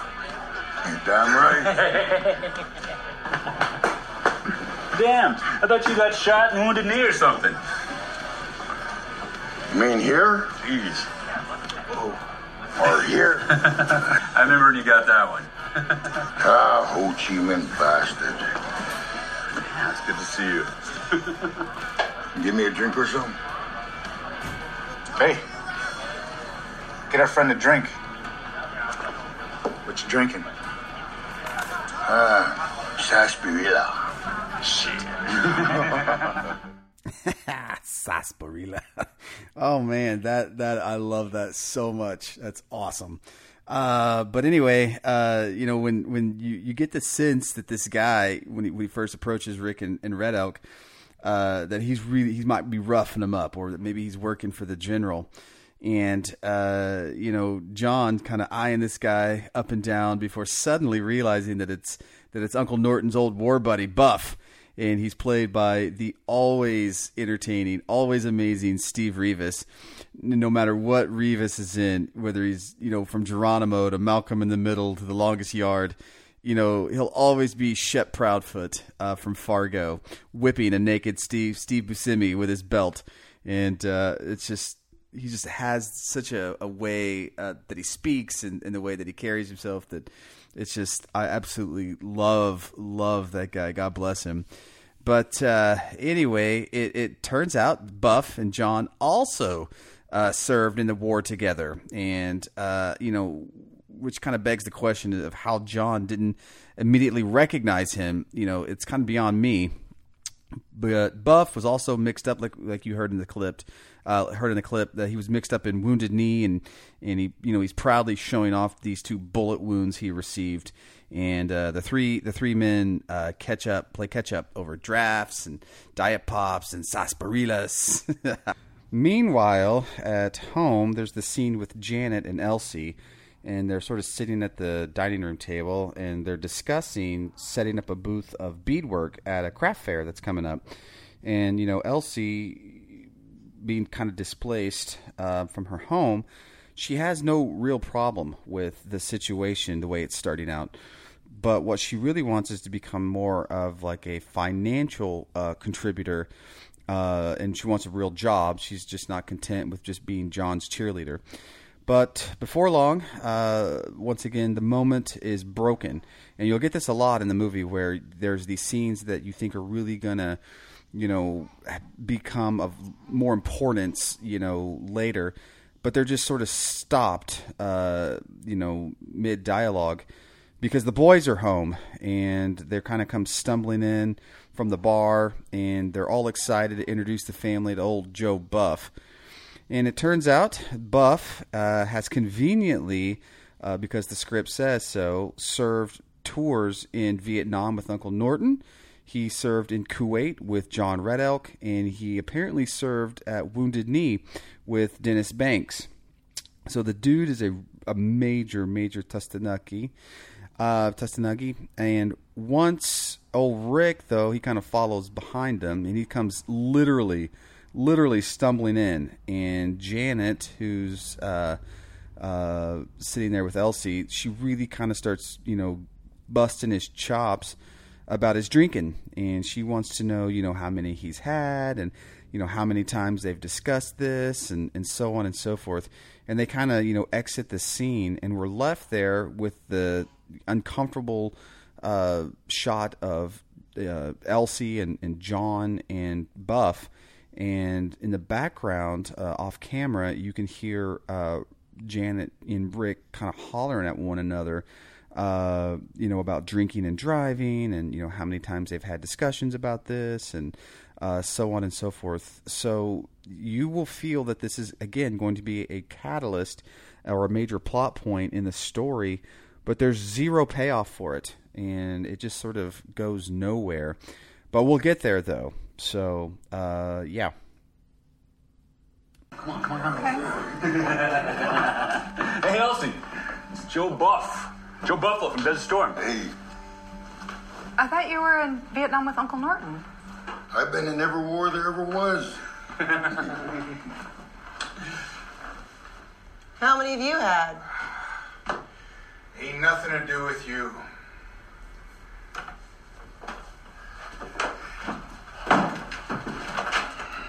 Are you hungry?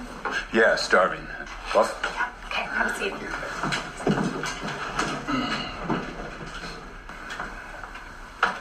That's the last time you drive my car drunk. Ah, I'm not drunk. The last time. Jeez, already said all right.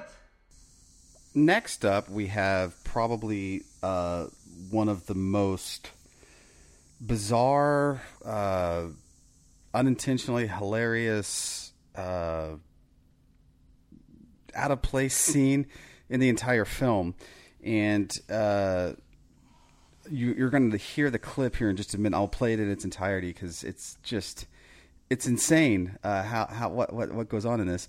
But uh, the next morning, we have Rose and Chris, and they enter this like Asian convenience store that's uh, just down the street. And there they find a clerk behind the counter, and he's having a discussion uh, with an Indian man um, about you know never having full time protection in town, and he's kind of you know going on and on a little bit about that. And uh, as the kids are checking out, this other guy uh, enters the shop, and he's kind of you know, dressed like a gangster. He's got like the bandana on, and he's got like the you know not like a leather starter jacket looking kind of thing. Yeah, he's just kind of in the background just a little bit. He just literally just pops his head in, uh, apparently looking maybe for some shakedown money or something. Uh, the clerk defiantly tells uh, the gentleman that entered, and then the gentleman that's standing there. Uh, to pass word to the general that he will be getting nothing from him today and uh, we obviously know uh, what kind of operation the general runs in the town. Um, so again, this is uh, a really odd scene because it doesn't really tie anything together. It the general's not in it. It's just like his goons. It's it's just kind of weird. And the performance of the clerk, which you'll hear, um, he's played by Ethan Jong. Uh, it's really wooden. It's it's kind of funny, you know, unintentionally. I mean, he's trying his hardest, uh, you know, but it just this is one of those scenes I feel that really should have either been edited down or just cut completely out of the film. I mean, even going so far as is you know when Rose and Chris go to check out, he just says, "Oh, you can have these oranges, uh, you know, because we want to keep you. You're a first time customer. You can just have this, and we want to keep your business." Um, I mean, there's other ways of doing that. He could have just been super friendly and still kept their business. Again, I don't really know. It's just super bizarre um, how it plays out. So here's the clip, and tell me what you think.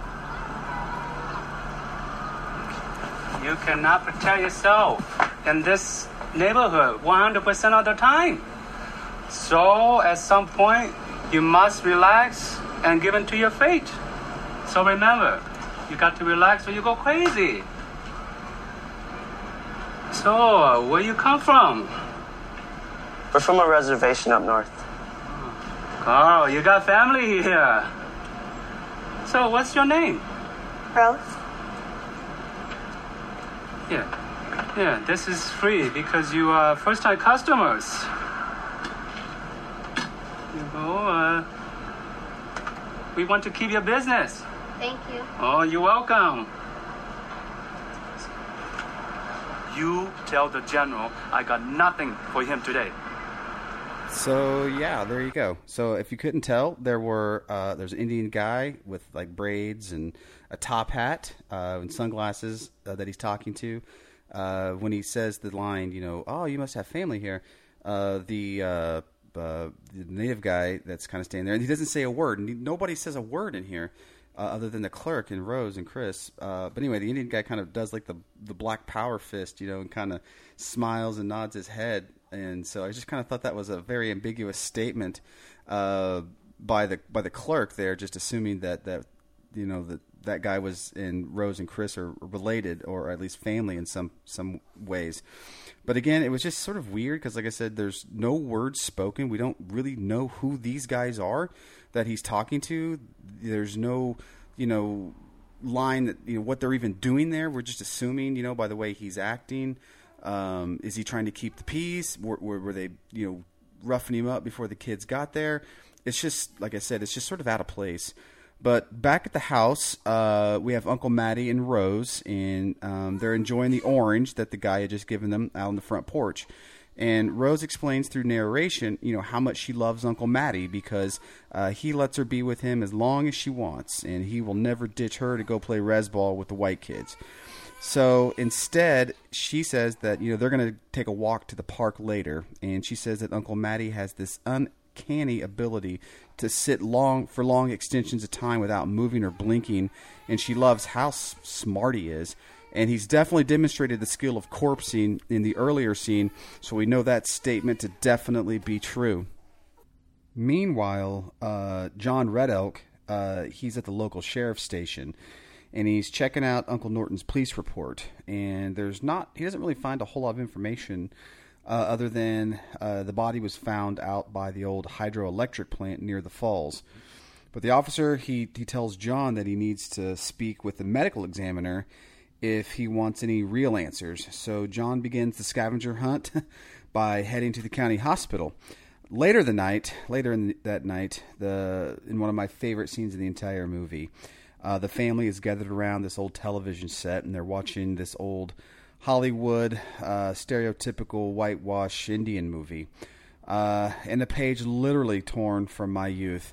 Uh, Rose fixes her eyes are you know fixed to the soft bluey uh, blue glowing tube. Um, she kind of kind of casually turns to Elsie and she says, "Mom, I wish we were real Indians."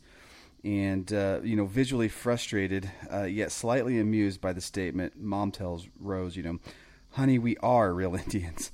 And uh, she makes a solemn vow right then and there that as soon as they head back north, that they're going to get Rose her Indian name. And uh, I feel the scene is, is a perfectly written commentary on how and what children can sometimes identify with when searching for cultural identity. You know, it's what we see on television. We sort of believe that to be uh, fact. And I can honestly say that I fell victim to it as well. And that was something that I discussed in the very first podcast, All My Relations. So go check that out. Uh, it's our job, I feel, you know, as parents and as, as, as you know, as we grow older, as elders, uh, to teach our children about tribal ways. And, um, you know, on a side note, I'd really kind of like to know what film or movie they were watching because it totally looks podcast worthy. But judging by kind of what I saw uh, on the screen, it probably looked like some kind of Geronimo slash Apache movie. Um, you can definitely tell that the lead character was was not native. Uh, maybe Charles Bronson, perhaps, or, or or Heston, maybe. Who knows? One of the Charles. But uh, anyway, we'll have to check that out. So if anybody knows what movie they're watching, let me know. I'd love to to to review that film. So as the movie plays uh, outside, we begin hearing screams of people uh, like saying like "No, no, no!" like "Stop it!" Uh, the family, you know, stops the movie and they rush out to investigate, and they find the old couple, the old biracial couple, from the porch. Um, like when the scene when uh, the family pulls up to Rick and Janet's house, and again, keep in mind this is the second time that we see them. So the first time they're just kind of creepily waving and smiling and watching the family unload, and the second time we see them, uh, the the the black woman is standing over the old man, and it looks like he's maybe passed out. I don't really know. Um, and she tells him, you know, you need to learn some ma- some manners. We again have no idea what happened. we don't know why he's laid out. Is he drunk? Is was he getting a little fresh? Uh, and who the heck even are these people? And the scene awkwardly ends. So again, we're treated to this really tender uh, moment uh, in the film. Just immediately cut to a scene that really has nothing to do with, with what's going on. And, and again, that's kind of the frustrating part about the movie. But the next day, Uncle Matty and Rose are at the park, and Matty gives her a bear tooth and a bear fingernail to look at. He just, for some reason, has these things in his pocket and Rose pulls the snake skin that she was carrying in the opening scene from her pocket, and uh, Matty says, "Ah, you know, you have your own magic," and so the two wander off to kind of look for other things to add to the collection. Soon, uh, they, they Rose finds a feather, and Matty tells her that for some reason, like we have to keep these items together. Again, why we're, we're never told. It's never really explained. We don't know if these items are old that Matty has, or, or what kind of you know spiritual connection there is to anything. We just were told that she must always keep these items together. And the other kind of weird thing about the scene is there's this little white girl and her mom, and they're kind of observing like kind of what's going on. And she, little girl approaches the the duo and she asks them like, "What are you looking for?" And Uncle Matty says, um, "Well, know when we find it." So Mado for those cryptic words because they we don't know what they're looking for. They don't know what they're looking for. The little girl doesn't know what they're looking for. They're just looking for something, and we don't really know what. When they finally do find something, and we again we were never really shown uh, what it is that they found. All three, the the Rose and Matty and uh, the little girl, they really kind of cringeworthily like jump up and down in the shot, and hooray, hooray! And you know, I've always had a, a huge issue um, with depicting elderly people that behave as children. Uh, it really, to me, I feel it strips them of any type of dignity that they have. It makes them look, you know, not young at heart, um, but more like senile uh, to me. And the best example that I can probably cite here, um, you know, not to get off on a tangent, but if you know me, you know that I'm a huge fan of the old Twilight Zone uh, television show that Rod Serling hosted. Uh, there's an episode, I think it's episode, or excuse me, season three, uh, but it's called Kick the Can, and the episode focuses on um, this retirement home, and there's this old man there that kind of feels that he's discovered the fountain of youth by playing the games of yesterday, yesteryears when he was a kid. And uh, you'll know exactly what I'm talking about when you see this old man behave as a child uh, you know, there's one thing to, to have your, your characters behave, your older characters behave, you know, youthfully, but not so youthfully that they become, you know, mentally like children. Uh, again, it's just, it's kind of a cringeworthy little spot there. But uh, anyway, that night we get John and Elsie, and they're lying in bed together and they're listening to police sirens whirl by. And Rose, again, through some more narration, she tells us that, that mom is starting to become afraid for her kids.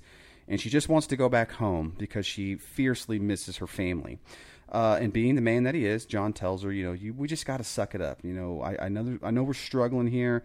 I know you're struggling, but we'll adjust over time. And Elsie kind of explains that she really doesn't want that. That's that's not what she's hoping for, because she's starting to, you know, f- explain to John that she feels like she's kind of losing touch with her old life, her old ways.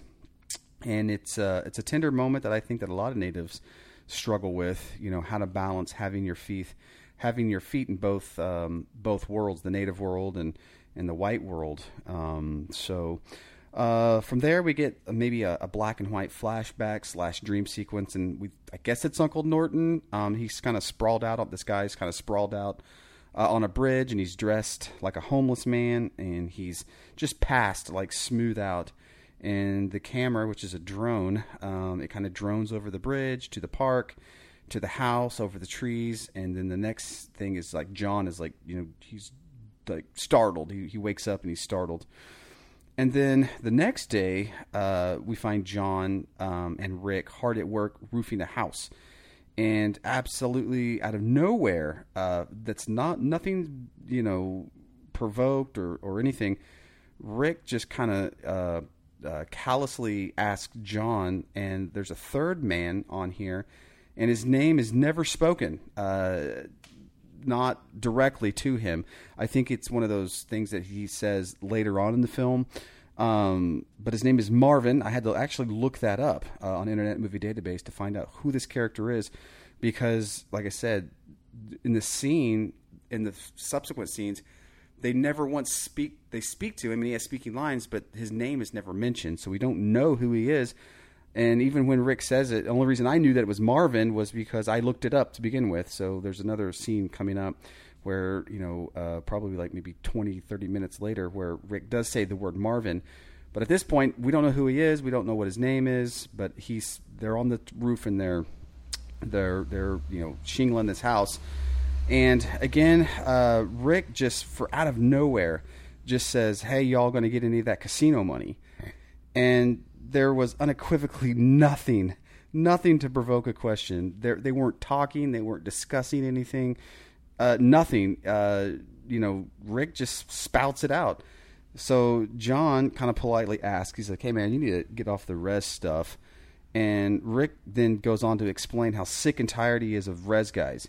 Um, and it's such a strange conversation, seeing, like I said, how there's nothing that really led up to it. Nothing happened to make Rick angry, you know, especially towards John. He's not nothing but be kind to, to Rick Um, he just kind of all of a sudden is angry, and uh, John goes to tell Rick, you know, kind of in a disconnected way, that it has nothing to do with the res and it has everything to do with the land uh, and what it means to the people. And not even I'm sure at this point what John's referring to or what, what he's talking about, because uh, you know Rick continues this tirade by poking fun of their diet of rabbits and muskrats and uh, you know eating muskrats brings this wave of nostalgia over Marvin. And he sort of you know mimically smells the air and he talks of good eating. And John's you know talking about dreams of, of days of life back on the res and you know uh, you know cutting rice and picking berries and bagging birds and and uh, he tells Rick, you know, I think you've just spent way too much time on this roof because your head's in the clouds, and it's time to get back on the ground and become one with nature. And again, there's nothing really that's he just sort of has this chip on his shoulder the entire movie uh, towards towards John, and uh, it's just kind of odd because it's never really explored. But back on the basketball court, we're we're back there again. We see Rose, uh, and she's in this tree, um, kind of very similar to the opening shot of the film, and she's spying on uh, uh, Chris, who's playing you know basketball. And below, uh, Uncle Matty kind of strolls by, and through narration, uh, she Rose says, uh, "Uncle Matty wants to know why she's always climbing trees." And you know, Rose says that she loves trees because it brings her closer to the sky and that she can see everything from its vantage point.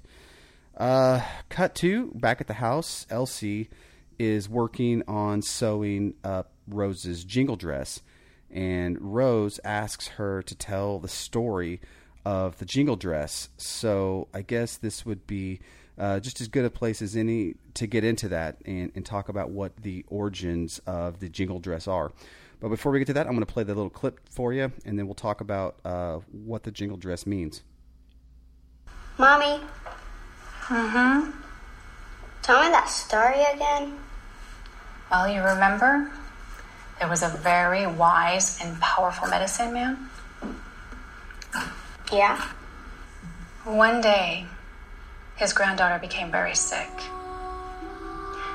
And that night, I had a dream. That's right. The medicine man's spirit guide came to him in his sleep, and he told him to make the jingle dress for her and to have her dance in it. Was she really sick? Yes. She was so sick that she couldn't dance by herself. The people had to pick her up and carry her around in the dress. But soon, she was dancing by herself. And the dress made her better. That's right. It's a healing dress. And when we sew the little jingles on your dress, they will make a beautiful sound, like it's raining. And the rain will make everyone better. That's right.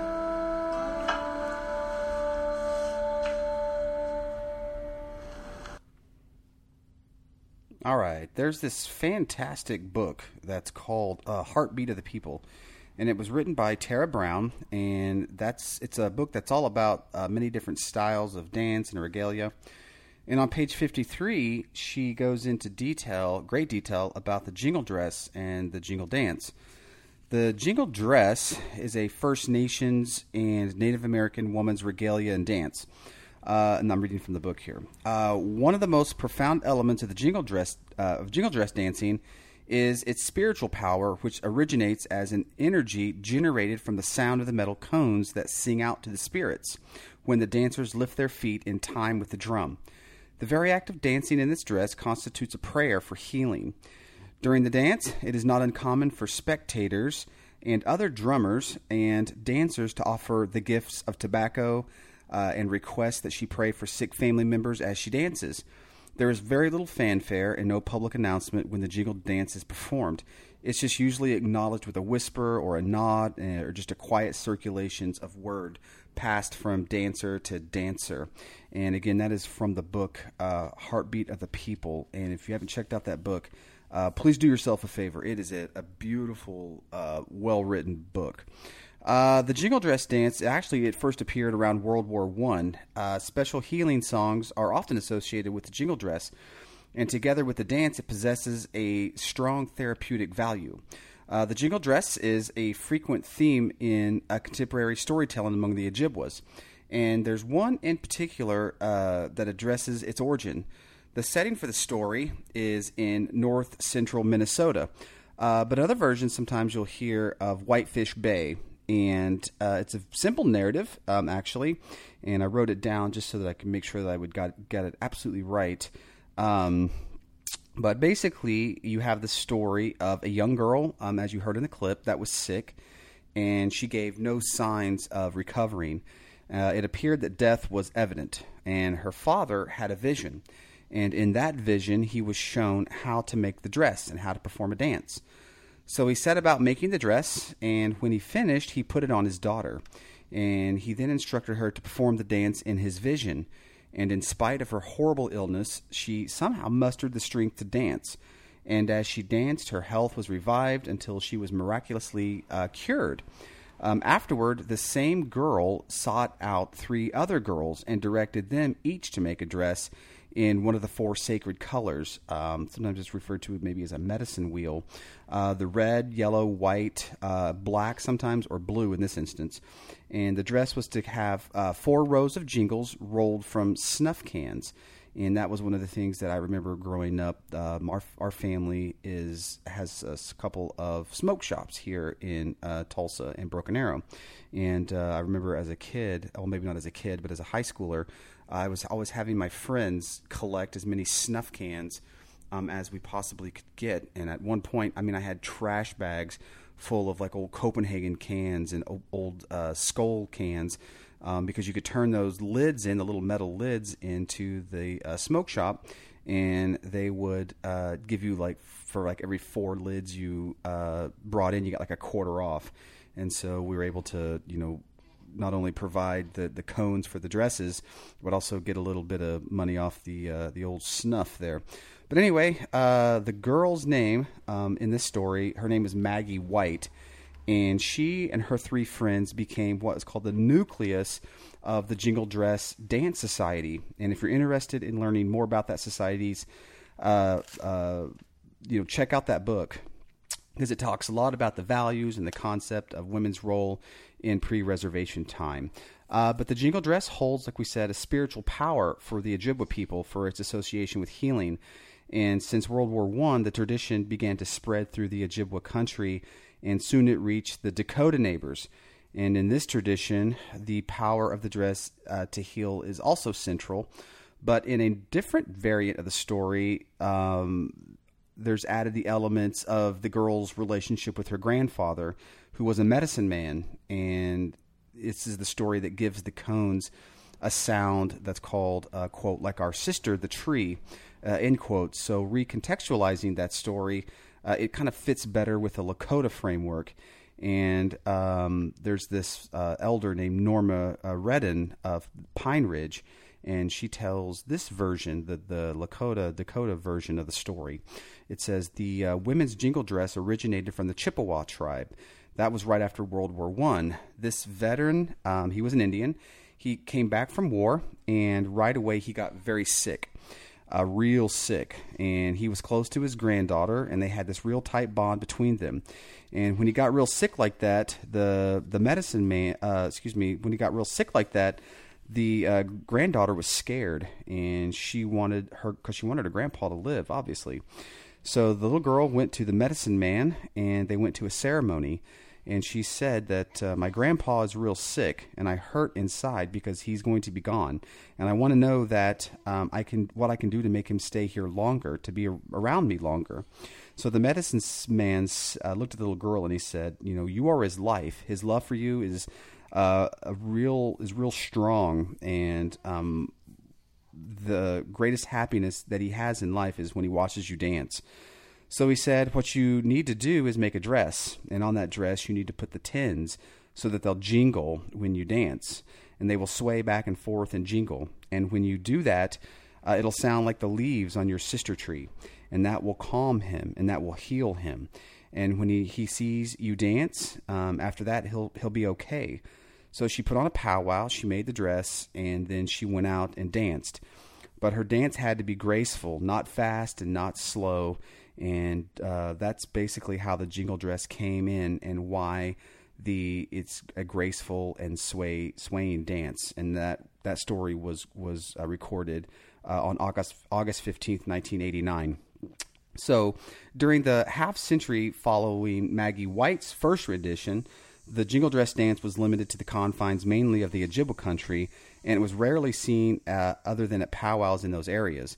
Uh, because of the myriad of different origin stories, there seems to be a couple of different footwork styles. One is called the straight or side step, and the other one is round or more like a shuffle style. The northern traditional style has a side step style, but the tempo and the beat pattern of the music for the jingle round dance is very unique and unrelated to any other genre of powwow songs.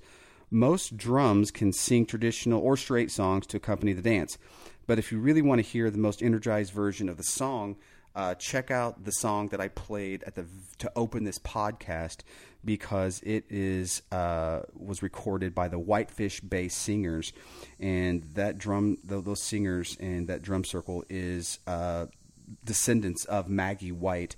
So that is to me the most probably the most traditional version of that uh, of that song. But uh, back at the uh, medical examiner's office, um, we're coming back to the movie now. That's a little bit about the the, the uh, jingle dance or the jingle dress. Sorry about that. To that was not a very good segue, but I'm working on it. So back at, with the movie uh, at the medical examiner's office, John learns Uncle Norton was found um, about sunrise with a large gash on his head.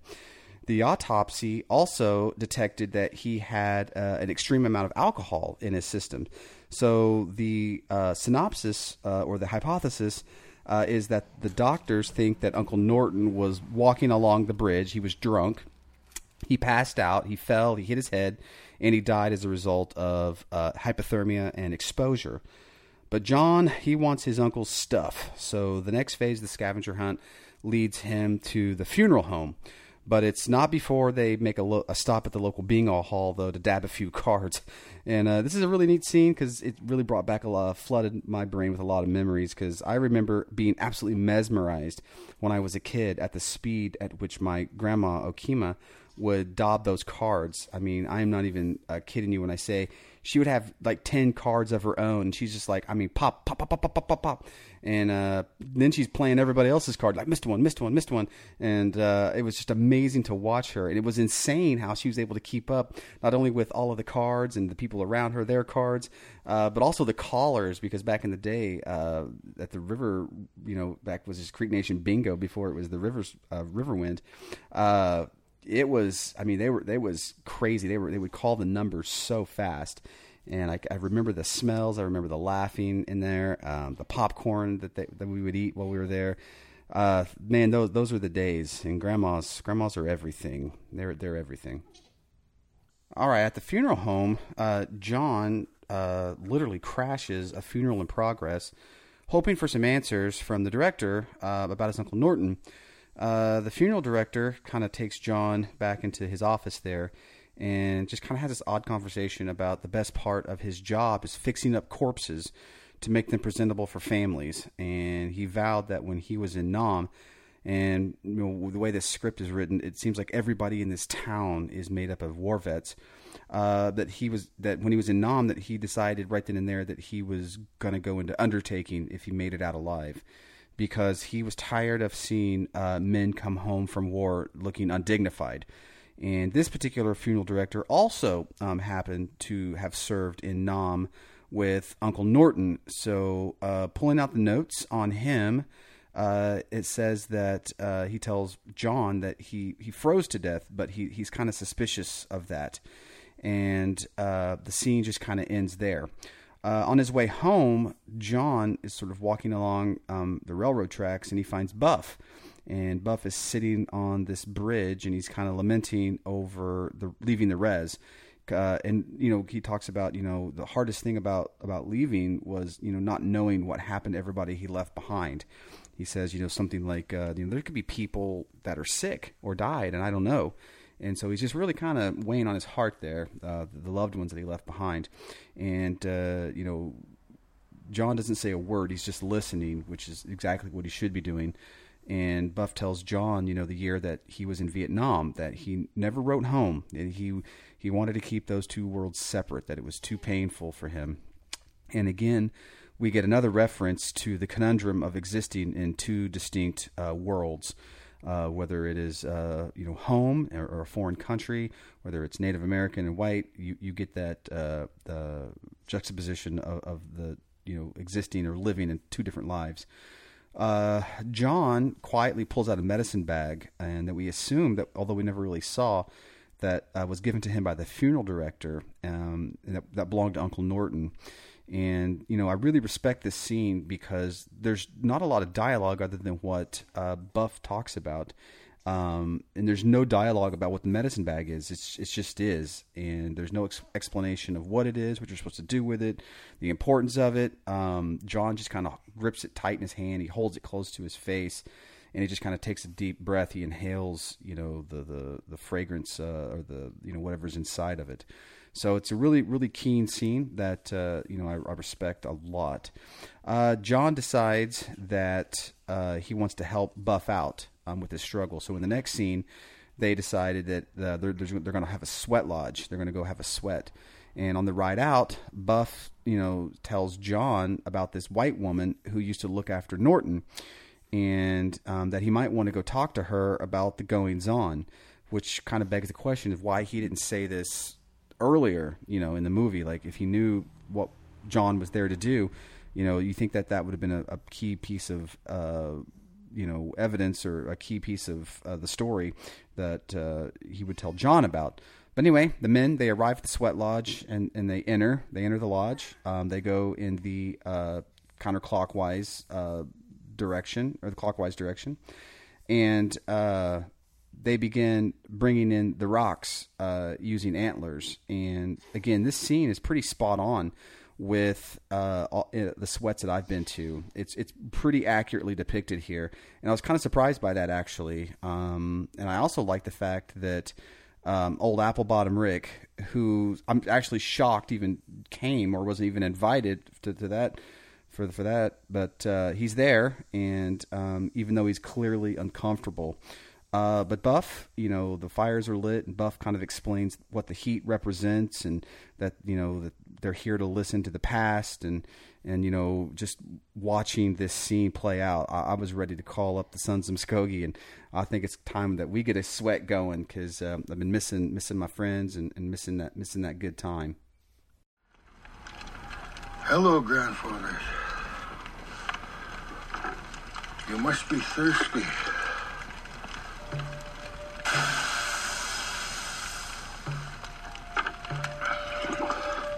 And another rock. It. Good one.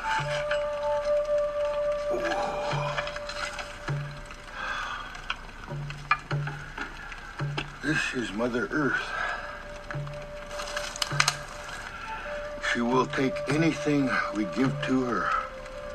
She will even take our past she will take it from us, and she will make us new. We are,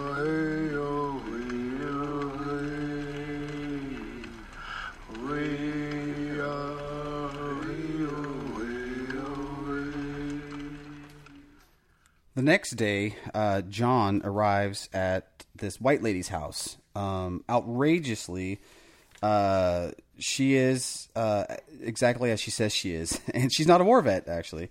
Uh, but she is your typical like one two hundredth great great Cherokee princess grandmother having uh, dressed to the nines, uh, you know, fringe jacket, you know, house made up every inch of dream catchers and Kachina dolls, and you know, just Uh, anyway, she leads John. This woman leads John to the dining room to show him a picture that has been painted by his uncle.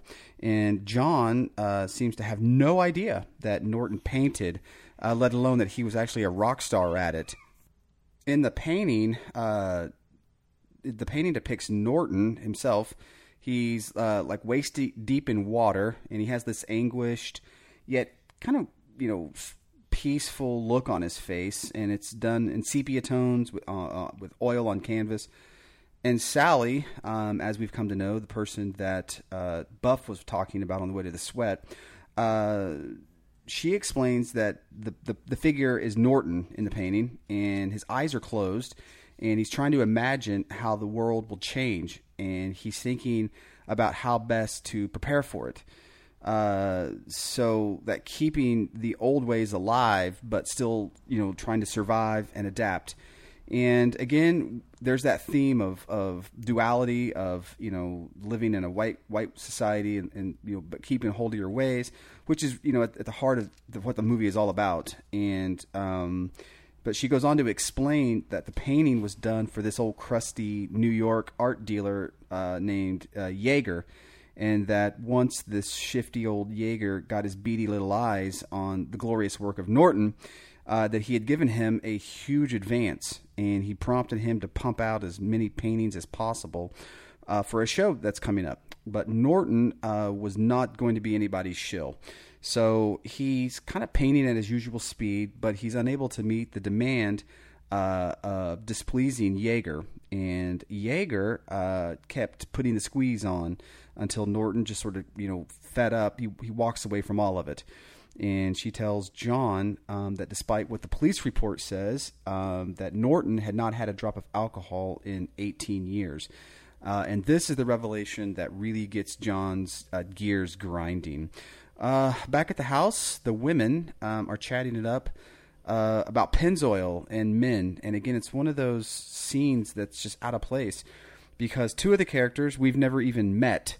Uh, and one of them is possibly not quite sure the neighbor lady, the the, the black lady from next door, who we last saw uh, was punching out or pushed down or shot. Who knows?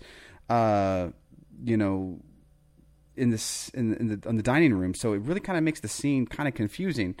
But suddenly there's this loud crash outside, and the Hochties scramble out to investigate. And we see Rick uh, drunkenly kind of stumbling out of Janet's car. And he's obviously wrecked the side of it. And John gets out on the passenger side, which, you know, again begs the question as to first, where were they? And two, why did uh, John even let Rick drive in the first place? Um, but anyway, that's neither here nor there. Janet, you know, when she's seeing the car, you know, with the, the crushed in door, she explodes and she goes back into the house and she tosses all of Rick's worldly possessions out the second floor window, you know, in very um, uh, typical fashion. Uh, and like most Indian men, Rick has quite the collection of plaid flannel shirts and work boots. And uh, he's got the Rena Center flat screen, you know, 16 inch TV. Uh, and then all of a sudden, Buff sort of appears out of nowhere, and he kind of points and, and laughs at the situation. And I totally get, you know, the scene is supposed to be kind of played for comedy, uh, but the fact is, you know, I don't really find a lot of humor in, you know, driving impaired or, or you know, whatever, because we don't know what happened actually. I mean, for all we know, Rick, you know, he crashed the car. I mean, how did that happen? Did he did he you know ram into a kid? Did he you know sideswipe a, a, a cop? You know like what's going on? But no no matter because here we are. We're laughing because like I said, the 14 inch Emerson is smashed. I guess. But uh, the scene ends. Um, we find Uncle Matty in his favorite place uh, on the porch, uh, not playing dead. He's got his eyes open this time, and he's kind of watching this symbolic thunderstorm brewing. And I, I say figurative thunderstorm, you know, with with Rick or being kicked out, but there's actual a, another like a physical uh, thunderstorm that's brewing. And he kind of slowly gets up and he walks out in the yard and he's kind of allowing the rain, you know, to wash over him, Andy Dufresne style from Shawshank he kind of holds his arms up and tilts his head back and you just kind of lets the water kind of rush over him, kind of, you know, like that that rebirth type scene. Um, and the scene cuts then next to the, to the next day with Uncle Matty dead, and he's actually dead this time. He's on the porch, and Rose kind of finds the body and end scene. And it's very sudden. It's bizarre. There's no nothing leading up to it. Um, it just plays out, and I hope you're okay with that because that's a wrap on Uncle Matty. He's never spoken of again. There's no memorial. There's no emotional struggle with the family. Rose barely mentions him. There's no grief. Just dead. He's dead, and you know we'll write the book on on Matty. Uh, so unfortunate end to Matty, but uh, he he did leave us with some uh, excellent uh, scenes in the film. Uh, in the undisclosed future, the family is now at a powwow, and at the dance, Elsie spies Uncle Hawk, and she wants him to perform Rose's name ceremony. And after a quick exchange of words and tobacco, uh, Hawk agrees, and he says that he'll be back up north to honor Uncle Norton um, because he was a pipe carrier. Which again, this news stuns John um, when he discovers this. And you, you know, you'd think as close as John and Uncle Norton were supposed to be, uh, you know, John really doesn't seem to know anything much about him. He doesn't know he paints. He doesn't know he's a pipe carrier. You know, it's just you know. But anyway, the the scene is is great because it's it's short, but there's so many awesome extras in the scene, and they're dancing, and there's so many vibrant and colorful pe- colorful people. It's layered. It's rich. It's just a really really wonderful scene. Next up, we see uh, John, and he's at the bridge that he saw in the dream flashback of Uncle Norton's death. And he's kind of feeling around the ground. I don't know if he's really looking for clues, but he's sort of, you know, smelling the air and he's running his hand over the concrete and he's kind of pacing back and forth over the spot.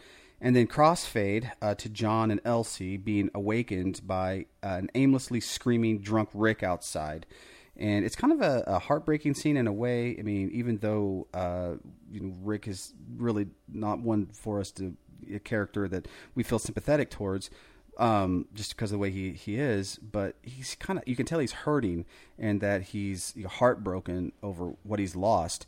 Um, but they look out the window and, and Rick starts chunking rocks at the house and at this point, John and Elsie just kind of look at each other and they go, "Oh wow!" And then they all just go back to sleep. I mean, nobody, you know, shoos him away. Nobody goes out to talk to him. Nobody goes out to comfort him, to you know, find out what's wrong, to give him any kind of aid. He's just standing out there, just I mean, moaning, just you know, heartbroken. And they're just like, "Eh, wow, good night. so that's that scene. Uh, then the next day, uh, John and Marvin, um, and again, who's been in most of these scenes yet, really still to be named, uh, nameless Marvin. Um, but they're up on the roof and they're wondering where Rick is. And John mentions nothing about the night before. He doesn't even say, "Oh, I don't know." He just he doesn't say a word. I wonder where Rick is, and you know, like, well, wasn't you know no, no, no word uh, from John uh, on on where Rick has been. Uh, no time for that because next we see Chris, Danny, and this other new character, and they're sitting around a campfire. Um, uh, it's another. The new character is, is a young young boy, and uh, well, teenage boy, I guess, and they're kind of talking about mysterious caves in the area. And the the two boys, uh, you know, that are new, the new characters, they get this idea to take them exploring and um, the one of the boys he's he's wearing a wig and it's so atrocious that it makes Adam Beach and smoke signals look like wind in his hair. Uh, they they kind of like I said kind of wander in and you know start talking for some reason about the Sundance. So it goes from you know exploring caves to the Sundance and there's no uh, real segue to that conversation. And then a couple of quick hits on a crooked joint. It's decided that hey they're all going to go exploring. Uh, but again, cut to, to you know no time to explore that plot plot line because we got to get back to John and Marvin because uh, John just got laid off, and Marvin tells John they're going to have to head west to see what kind of jobs are available. And John says, "Sure, I'll go, but I've got business to take care of first. And that business would be him and Buff confronting a rather hostile secretary about the at the local art gallery about Mr. Jaeger and Norton's paintings. Can I help you? Is Mr. Jaeger here? He's in a meeting. May I tell him what this is about? Norton Red Elk.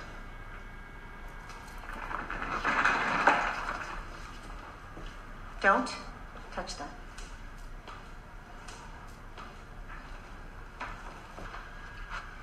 Nice stuff. Yeah. Must be worth a ton. It's Uncle Norton's. Oh. man. Can I help you? I'm Norton Red Oak's nephew. Yeah. I'd just like to see the man he was doing business with before he died. Well, uh, it was a shame. He was a talented man. You know what happened to him? No, I certainly don't. Someone killed him. It's not what I heard. So you do know what happened to him? Just that he had some kind of accident. Do you own this? I do. Did you buy it? It was payment for expenses. What expenses? My time is expensive. What's it worth? It's selling for $40,000. Forty thousand dollars.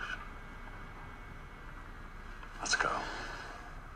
Back at the house, uh, John then tells Elsie about him getting laid off and having to spend a few weeks away working. And Elsie, at this point, she's ready to hightail it and leave. She's like, I'm done. I'm fed up. I can't do this anymore. And John says they can't right now because he's getting so close to finding out what happened to Norton. Uh, and then later that night, we see a police car flying down the street, racing towards the convenience store. And uh, something big is going down at Kong's grocery. Uh, and then gathered around the porch are Janet and Elsie and the neighbor lady we keep seeing. And they're kind of watching paramedics, and they're storming in with the, the gurney, and police are you know filing in. And apparently, the the neighbor uh, lady uh, nonchalantly just says something like, "I heard gunshots," and then end scene. And then cut to the boys. We're back in the cave, and I don't know if this is all supposed to be happening on the same night, but they're they're in the cave, and uh, they're armed with flashlights and astonished looks. And the five youths in a, enter the mouth of the cave, and, and the, the music takes this real ominous tone. And it gives the viewer a sense of tension and dread, and they're kind of belly crawling through these really super tight spaces, and then they kind of come out safely on the other side of this just, just huge gargantuan opening.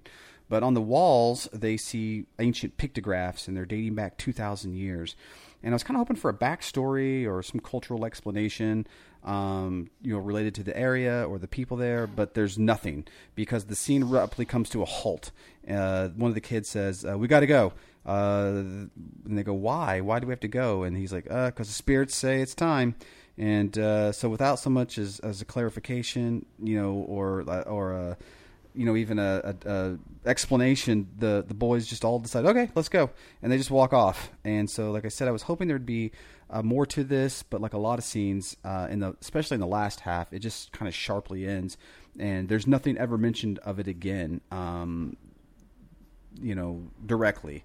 Uh, as for john uh, the hits keep on coming because uh, he's away from work and he discovers the foreman at the new job that he's at uh, isn't going to give him his full wages. And um, he explains to him that he's not a union man and a white boss isn't even going to pay him at all. And, you know, uh, John, you know, really bugs his eyes out and he grits his teeth and he's gloves slapping the desk. And uh, the foreman, you know, quickly makes haste with the check writing. Uh, meanwhile, another figurative and literal storm is brewing at the house and Elsie discovers that Chris isn't at home uh, during the thunderstorm, and she's kind of lying awake, worried about her children. And for the moment, we kind of cut back to John, and he's taking any job he can at this point to provide for his family. He's breaking his back. He's picking blue blackberries and you know whatever you know just berries, and he's just doing field work at this point.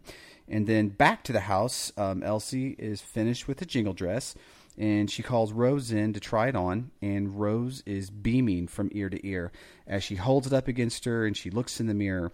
Uh, you know, this is the the moment that we've all been waiting for. Uh, it's it's the title of the movie, the jingle dress.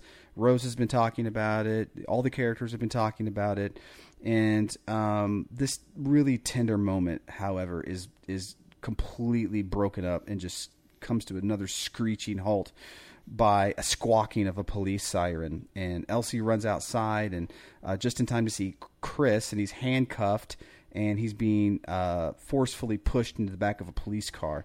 And again, it's such a strange scene because there's no explanation of what the heck is even going on. Because the last time we saw Chris, he's like in this cave, and the next time we see him, you know, he's being manhandled by the popo, and we have no idea what led up to the moment. Like, was he, you know, looking suspicious on the street corner? Uh, he's just, you know, all of a sudden under arrest. Um, maybe it was because uh, he- went where he wasn't supposed to go. Uh, maybe that's what they were talking about, you know, uh, back in the cave. But uh, a lawyer, uh, we're at the the courthouse now, and the lawyer uh, a lawyer steps in and he explains that the police think the boys are you ready for this have something to do with the freaking murder. A murder. A murder y'all. A killing. Apparently the convenience store clerk that we saw um, awkwardly give give the, the kids oranges uh, was murdered and the boys might be involved. It's the craziest most insane subplot ever reduced into a movie with only 12 minutes left um, and things are at this point are really really looking rough for the red elk family. But back at home um, i'm assuming rose is by herself. Um, she has on the jingle dress. And she slowly kind of starts rocking back and forth and the cones kind of start to sway a little bit. And then she kind of begins to lightly bounce and the dress slowly starts to come to life and this scene is overlaid with passages of Elsie at the courthouse along with Janet and they're talking about the state taking away her children and John busting his back in the fields and the lawyer doing law stuff and the whole time Rose is back at home and she's dancing for the family and she's healing their pain. She's hearing their prayers, um, you know, and the two boys, um, you know, proclaim they're innocent to their mothers and Rose dances. And this is really, you know, there's a lot of great moments in this film. You know, I don't want to feel like I've spent the last two hours uh, you know, undermining it or bashing it because it, it really is. It's it's a it's my favorite part. There's a lot of wonderful little keen moments, and this is it. And it's a wonderful payoff uh, to to the film. Uh, meanwhile, though, old Buff he he shows back up at Uncle Norton's art show, just as Jaeger is shaking hands uh, with the final buyer, and with a swipe of a blade, Buff cuts the phone lines and he proceeds to tell a story about wild horses in alfalfa fields uh, to Jaeger. So the so the story goes uh, that horses get so greedy that they eat alfalfa until their stomachs swell until they're close to bursting. And he said that uh, his father used to call him out to um, having to slice open the bellies of the horses to relieve the pressure, and that doing so would save their lives. And so he correlates to Jaeger that people also get greedy and that it's his job to open them up and save their lives too. And the only thing this scene is really missing is for Buff to take his belt off and uh, just whip the ever living tar out of Jaeger, uh, a la Shep Proudfoot. Uh, but an uneasy Jaeger gives Buff all of Norton's paintings right off the wall, and it's definitely he's conjuring his inner Shep Proudfoot in this scene. Uh, the greatest part about it, though, is as uh, as Jaeger hands uh, Buff the painting, he goes, "Hey, I don't you need to I want it gift wrapped. And so they, they take it and they gift wrap it for him on the way out the door. So it's awesome. It's, it's really, like I said, it's a really cool scene. Uh, one of Buff's finest or Steve Reevis' finest moments. But now we're at the craft fair and Janet and Elsie are setting up the table to peddle their wares. And Rose is wearing the jingle dress and she mills about the vendors' tables, lamenting on her life in the city um, through narration and how much she misses Uncle Matty. And then at the end of the day, uh, John he shows up, surprising the family. And what's kind of funny about this is there's not one word mentioned about Chris. Uh, you know, John and Elsie are kind of having this moment, and you know, he says like, "I'm done. I can't, can't you know, maybe it's time for us to go home." Um, he's just beat, and then Janet kind of walks up and she goes, "Good news!" And John kind of confused, you know, kind of cocks his eyebrow, and he's like, "What's going on?" And the two ladies just like hilariously dismiss it as, "Oh, nothing. I mean, it's like our son wasn't falsely accused of murdering another human being. Uh, nothing like that. He's just, you know, he's he's held in general pop for an undisclosed amount of time or anything." Uh, John just kind of goes along with it, and again, during this moment, my my my belly uh, swelled with laughter because she literally goes, "Good news! They found the the boys who did it, uh, the guys that did it, and the boys are going to be released." And that's it. Uh, that's it for that that plot line. And uh, the film trucks towards its conclusion at Rose uh, at Rose's naming ceremony, and she's bestowed the name Sky Woman because of her love of trees, fortitude, resilience, and patience. And after the ceremony, John, uh, excuse me, Buff leads John uh, to this truck, and he gives uh, John Uncle Norton's painting, and he tells uh, John, the punk general in the black beret that we saw for five seconds at the bar at the very beginning of the movie. Remember him? Uh, who's never been seen or talked about again uh, until this point. That uh, he's cheating people, uh, cheating them how or why or is never explained. Um, did he have anything to do with Jaeger? Did he have anything to do with the murder of the grocery store clerk? Uh, Chris being served his behiney on the basketball court, spirits in the cave, the sudden death of Matty, the blown tire at the beginning, John losing his job, Rick's disgust at res people. Whatever it was, it seems that Uncle Norton found out what the general is involved about, uh, involved in, and uh, Norton was killed uh, for his effort in trying to stop it. What it is, we have no idea. Uh, but that's that's the storyline, and we're never told who the general is, how he's involved in any of this, where he came from, or how he's cheating the town, why or Uncle Norton even got involved in the first place. And for all the police work he did, John really came up with absolutely nothing uh, to, to to figure out what happened to Norton, and he just seems fine with that, and uh, kind of shrugs his shoulders, and that's it. Uh, plot line finished. So the final scene in the movie, um, well, one of the final scenes in the movie um, is uh, sees the family packing up and they're heading back to the res, and they wave goodbye to Janet and and, and Rick's there, um, obviously forgiven. The last time we saw him, he was, you know, uh, heartbroken, crying his eyes out outside the house, uh, begging to be let back in. But apparently he's back and he's forgiven. We're not sure if he sought help, if he apologized, if he's in treatment, what's going on. But he's there and he's goofily waving goodbye to the family as they pull away. Uh, he never wants to apologize for anything that he said to John. There's no moment like, "Hey man, I was wrong about you." Uh, he just waves, "See ya," and that's it. and that's the end of that that story. And there's an epilogue to the movie, and it shows uh, Rose, and she's kind of waiting through the weeds back home on the res, and she sees a snake, and it slithers by, and it reminds her of the wise words spoken by professional cadaver Uncle Matty. Uh, just because a snake lost its skin and grew a new one didn't mean that he would forget who he was. So, wise words from Uncle Matty. Um, and much like the family returning to the res, they all grew up, but they never forgot where they came from. Uh, and we're on the ricing canoe now, and Uncle Nobby seems to want to know a little bit more about the general than John did. And John kind of explains that, well, he didn't really have any proof he did anything, uh, which basically negates the entire previous 90 minutes of the movie. Um, not so much if anything is even going to happen to him. Uh, the only thing that's going to help John rest at night is knowing that uh, Uncle Norton's white friend Sally, remember her? Uh, apparently, she's a connected person. We don't really know what that means, um, but he's confident that she's going to fix the general's visa and get him deported. Yep, you heard it. The general was Laotian the entire time. Fade to black. Cue credits.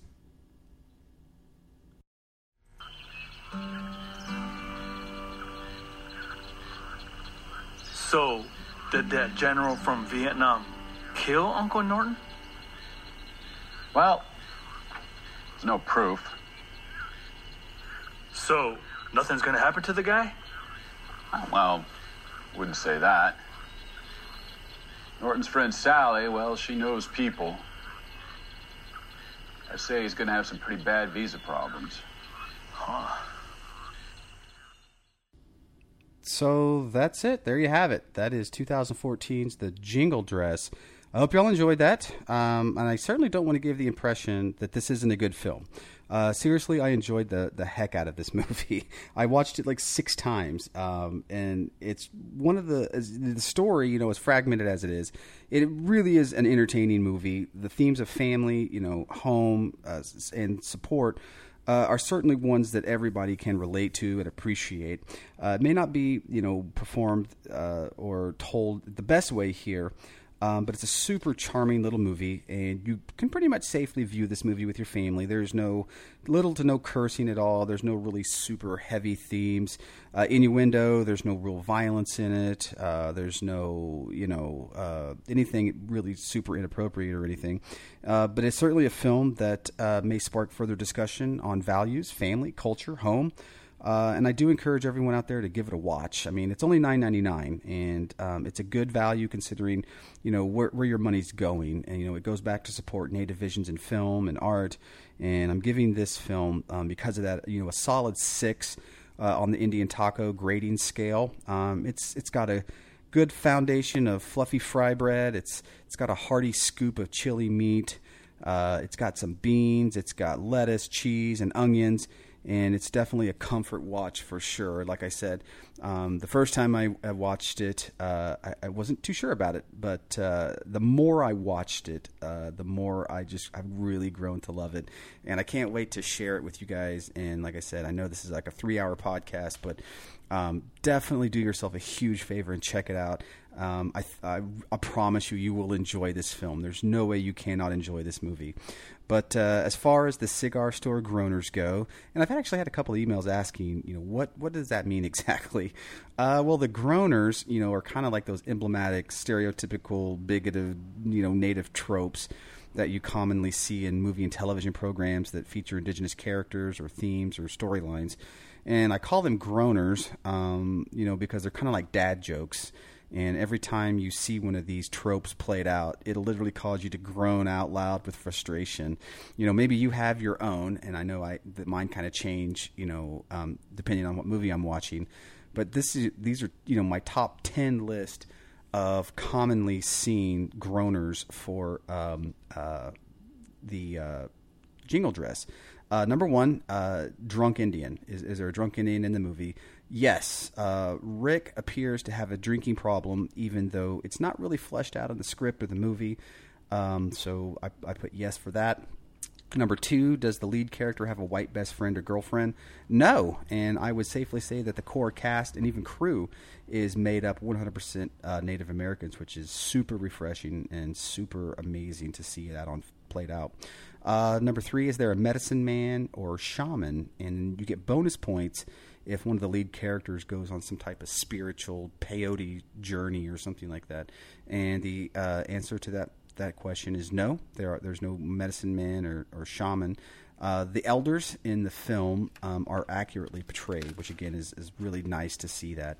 Uh, is the antagonist white or bonus points if he or she turns out to be the hero? Uh, the answer to that question is yes. Uh, art dealer Jaeger, um, who may or may not have been involved in Norton's death, we have no clue, um, but he was certainly putting the screws to him. And then the gray area here would also be Sally, um, Norton's side piece, uh, who subjectively, you know, gives the general his comeuppance by getting him deported. So uh, there's kind of two, two. That's two on the on the scale. Uh, and then number five, is there a native turncoat or a sellout? You know what that means is is there a character that's working for or with the white man? Uh, maybe Rick, uh, maybe uh, giving his disdain for res people, uh, giving his disdain for Rick. Um, it's kind of unclear, so I just put a half a point there. Is there a bar fight? No, but I sure thought it was going to come with Buff, with the introduction of Buff. I thought for sure bar fight was going to happen. Um, is there a mention of peyote or hallucinogenic drugs? No, there is not. Um, number eight, did any characters use racial names or get called anything inappropriate? No, which again is another really amazing, refreshing, um, you know, takeaway from this movie. Uh, does the character receive an Indian name? Yes, it, she does, Rose, but it really kind of fits into the main storyline, and it's not anything that's uh, kind of be used to uh, parody or anything like that. And then number 10, is there any mention of a scalping? And the answer to that question is no. There is no mention of scalping. So adding it all up, the jingle dress scores pretty low with a with three only three and a half groans, um, but I would say at least 10 good hearty belly laughs for sure. So again, it's, it's a great movie guys, I cannot brag on it enough. Check it out. It's so it's really good movie. It really is. So that's it, guys. I hope you enjoyed this episode. Apologies again for getting it out so late. Uh, with baby, which you kind of heard in the background here and there, and school, it's just kind of hard to fit it all in in one day so many things, uh, you know, so many things to accomplish, so little time, right? And uh, join us next, next month in October. I've got a whole slew of Native American themed horror films that I can do, or you know, I'm looking forward to that. Or if you have any questions or comments or suggestions, you know, always feel free to email me at skodencinema at gmail.com or find us on the Facebooks and Instagram for updates and web exclusive content Make sure you tell all the warriors about us. Share, like, give us a heads up. Uh, send me a smoke signal. Mado to my wife for putting up with all this crazy adventure. Um, everyone telling me to speak up and stand closer to the mic. I appreciate you chiming in. Uh, Edward, Eduardo, thank you so much again for the kind words. The cast and crew of the Jingle Dress, the Whitefish Bay Singers for providing the music. I had a blast doing this one with you. So I hope that it's it's a three hour marathon, but uh, hopefully it was worth the wait because I put a lot into this one, and um, I, I, feel pretty confident that, that you'll enjoy it. Uh, listening to it as much as I enjoy bringing it to you. So hope uh, have a great rest of your September, and I'll see you next month.